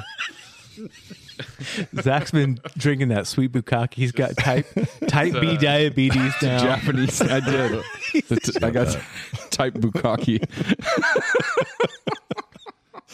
oh, That's what the B stands This for. is the end of type the B pod. You know, diabetes. you know when it's going off the rails, you're at the end of the pod, and so thank you for sticking with us. Thank you for uh, thank Thank, you. Thank thank you. you very much. Thank you very much. Like I'm, I'm, I'm an outcast now. Um, It's funny you You do have the mustache. Two minute or two second aside. When I told you earlier that Jim Carrey is my hero, yes, we had a third grade project where we had to write a letter to somebody that we admired. So I wrote mine to Jim Carrey. And we had this little paperback book in our library with all these makeshift addresses, probably to like agents or like people that know people that know people. Oh no, it was Jim Carrey's house. Dude, it was definitely Jim Carrey's Yeah. house. It was CO to some gal named Heather. And I wrote this letter just basically divulging my like kind of a little bit like obsession with Jim Carrey. Yeah. anyway months go by. Months go by. It's it's it's november of 1997 so i would have been 12 years old. And i get this big manila envelope in the mail and i'm like my parents are all excited because they're like oh it's college admissions no it's not Getting mail was when you're a little kid is exactly awesome. it's Like, the best. You got something coming in the mail when you're a little kid. You're just yeah like, yes. dude it had four stamps on it so you know it was legit And they were Canadian. and they were Canadian. Oh, my. God. Holy shit, this is happening. It came with a headshot of Jim Carrey, and on the on the headshot, it came with a typed letter that was from his publicist or whatever, and it was like, "Oh, thank you so much for your interest in Jim Carrey. He's a great guy, and he loves you guys." And I'm like, yeah, okay, whatever. But the headshot itself was signed by Jim Carrey, and on the headshot said spank you very much jim carrey it is in a frame in my house to Oh, this day yes. and that is what 25 years later so That's a win. yeah and, that's a he- and he didn't leave in the sunlight. So like Adam, was just Sand- about like, to say, like, like, like how Nate's are we Adam Sandler protecting this? autograph, Yeah, I might which is have. long gone. Nate had an Adam Sandler autograph that's fucking dead now. I, I maintain that it was long-term vanishing ink. just don't run a black light over it just don't run a black light over it That's cool. though. The, the Jim Carrey uh, uh, fan club, him signing autographs. We actually had last week. We had uh, when we had our friend Amanda on. She had talked about Fred Savage fan club, and she she got some autograph shit from him too. So I was like, that's pretty cool. That Cool. I don't know why I never thought to like write to a celebrity and like and see if I get some autographs, but I should have done that more often. well it has been authenticated it was probably like i said like the doorman at the cellar or something but it's still cool i'm still it's still in a frame but also, but also, these that was a time when that when you could do. I feel like that those times are gone. Like, Oh, yeah. can you send a letter, handwritten dude. letter to anybody Fuck anymore? no, you'd be going on TMZ as being a preposterous Yeah. lech. Well, now, now you wants just try to in. slide into somebody's DM, DMs and see what happens. Exactly. That's right. I like that. All right. So next week we have our draft, and our draft is going to be uh, since we just did a movie starring a SNL cast member alum. We're going to go ahead and draft the most. Me- oh yeah, it was actually two. Yeah. Scott just threw up two fingers. I was like, "What is he doing?" I was like, "Oh yeah, Don't- David Spade as well." Spade, bro. I cannot diss Spade. So Spade and Farley were SNL cast members. We're going to draft the most memorable comedy movies starring one or more SNL alumni. And that's going to be an interesting draft because who knows where that could go. So, folks, cool. tune in next week. Josh, Hoisting Heavies, where can we reach you? Dude, thank How you can we so much. hear anything about you? Thank you guys so much again for having me on. I'm gl- I'm glad that I could be here. I wish Ed was here. He's here in spirit. Uh, you guys can check us out at Hoist and Heavies on Instagram. We got hoist and heavies at gmail.com. I think we got a Facebook page, but who really knows? Nobody uses that very much anymore anyway. Oh, we're, he- we're we have a heavy presence. If our demographic has a really We're a little bit older than you. Exactly. We're like any the, of you the, the type G diabetes. diabetes. Uh, if any of you hoisters have a hot mom on Facebook, we're on Facebook too. And uh, yeah, dude, uh, honestly, uh, we're on Apple Pods, on Spotify, Google Pods. I mean, all of it. Anywhere Just you can look find it a podcast. If you Google Hoisting it, heavies. And we'll Hoisting and- heavies, and, yeah, and, dude. and we'll make sure we we we link and share and all that all those things. So, dude, if you uh, if you want to find them, just find us, and then you'll Zach. Zach was trying to play us out with that I new was trying to find. I was trying to something. find like, something, Oh, shit, we and, got a new and theme all of a sudden got real loud, and Scott looked at me like, "Jesus Christ, bro!" Now, if I could say one more Uh. thing, dude, thank you guys. This has been an absolute blast. We've we've done a number of pods on our own, but to be on somebody else's and to see your format is inspiring. You guys, your kinetic energy is something to be unmasked with. Like the the way that you guys interact with one another and your silent comedy in between. I mean, it, it makes me chuckle when I'm driving back and forth. and so I gotta thank you guys for letting me be a part of it. You guys rock, man. Th- thank you so much. Appreciate it, Josh. All right, it's been a blast. Check out Hoisting Heavies, where your podcast, wherever you get your podcast.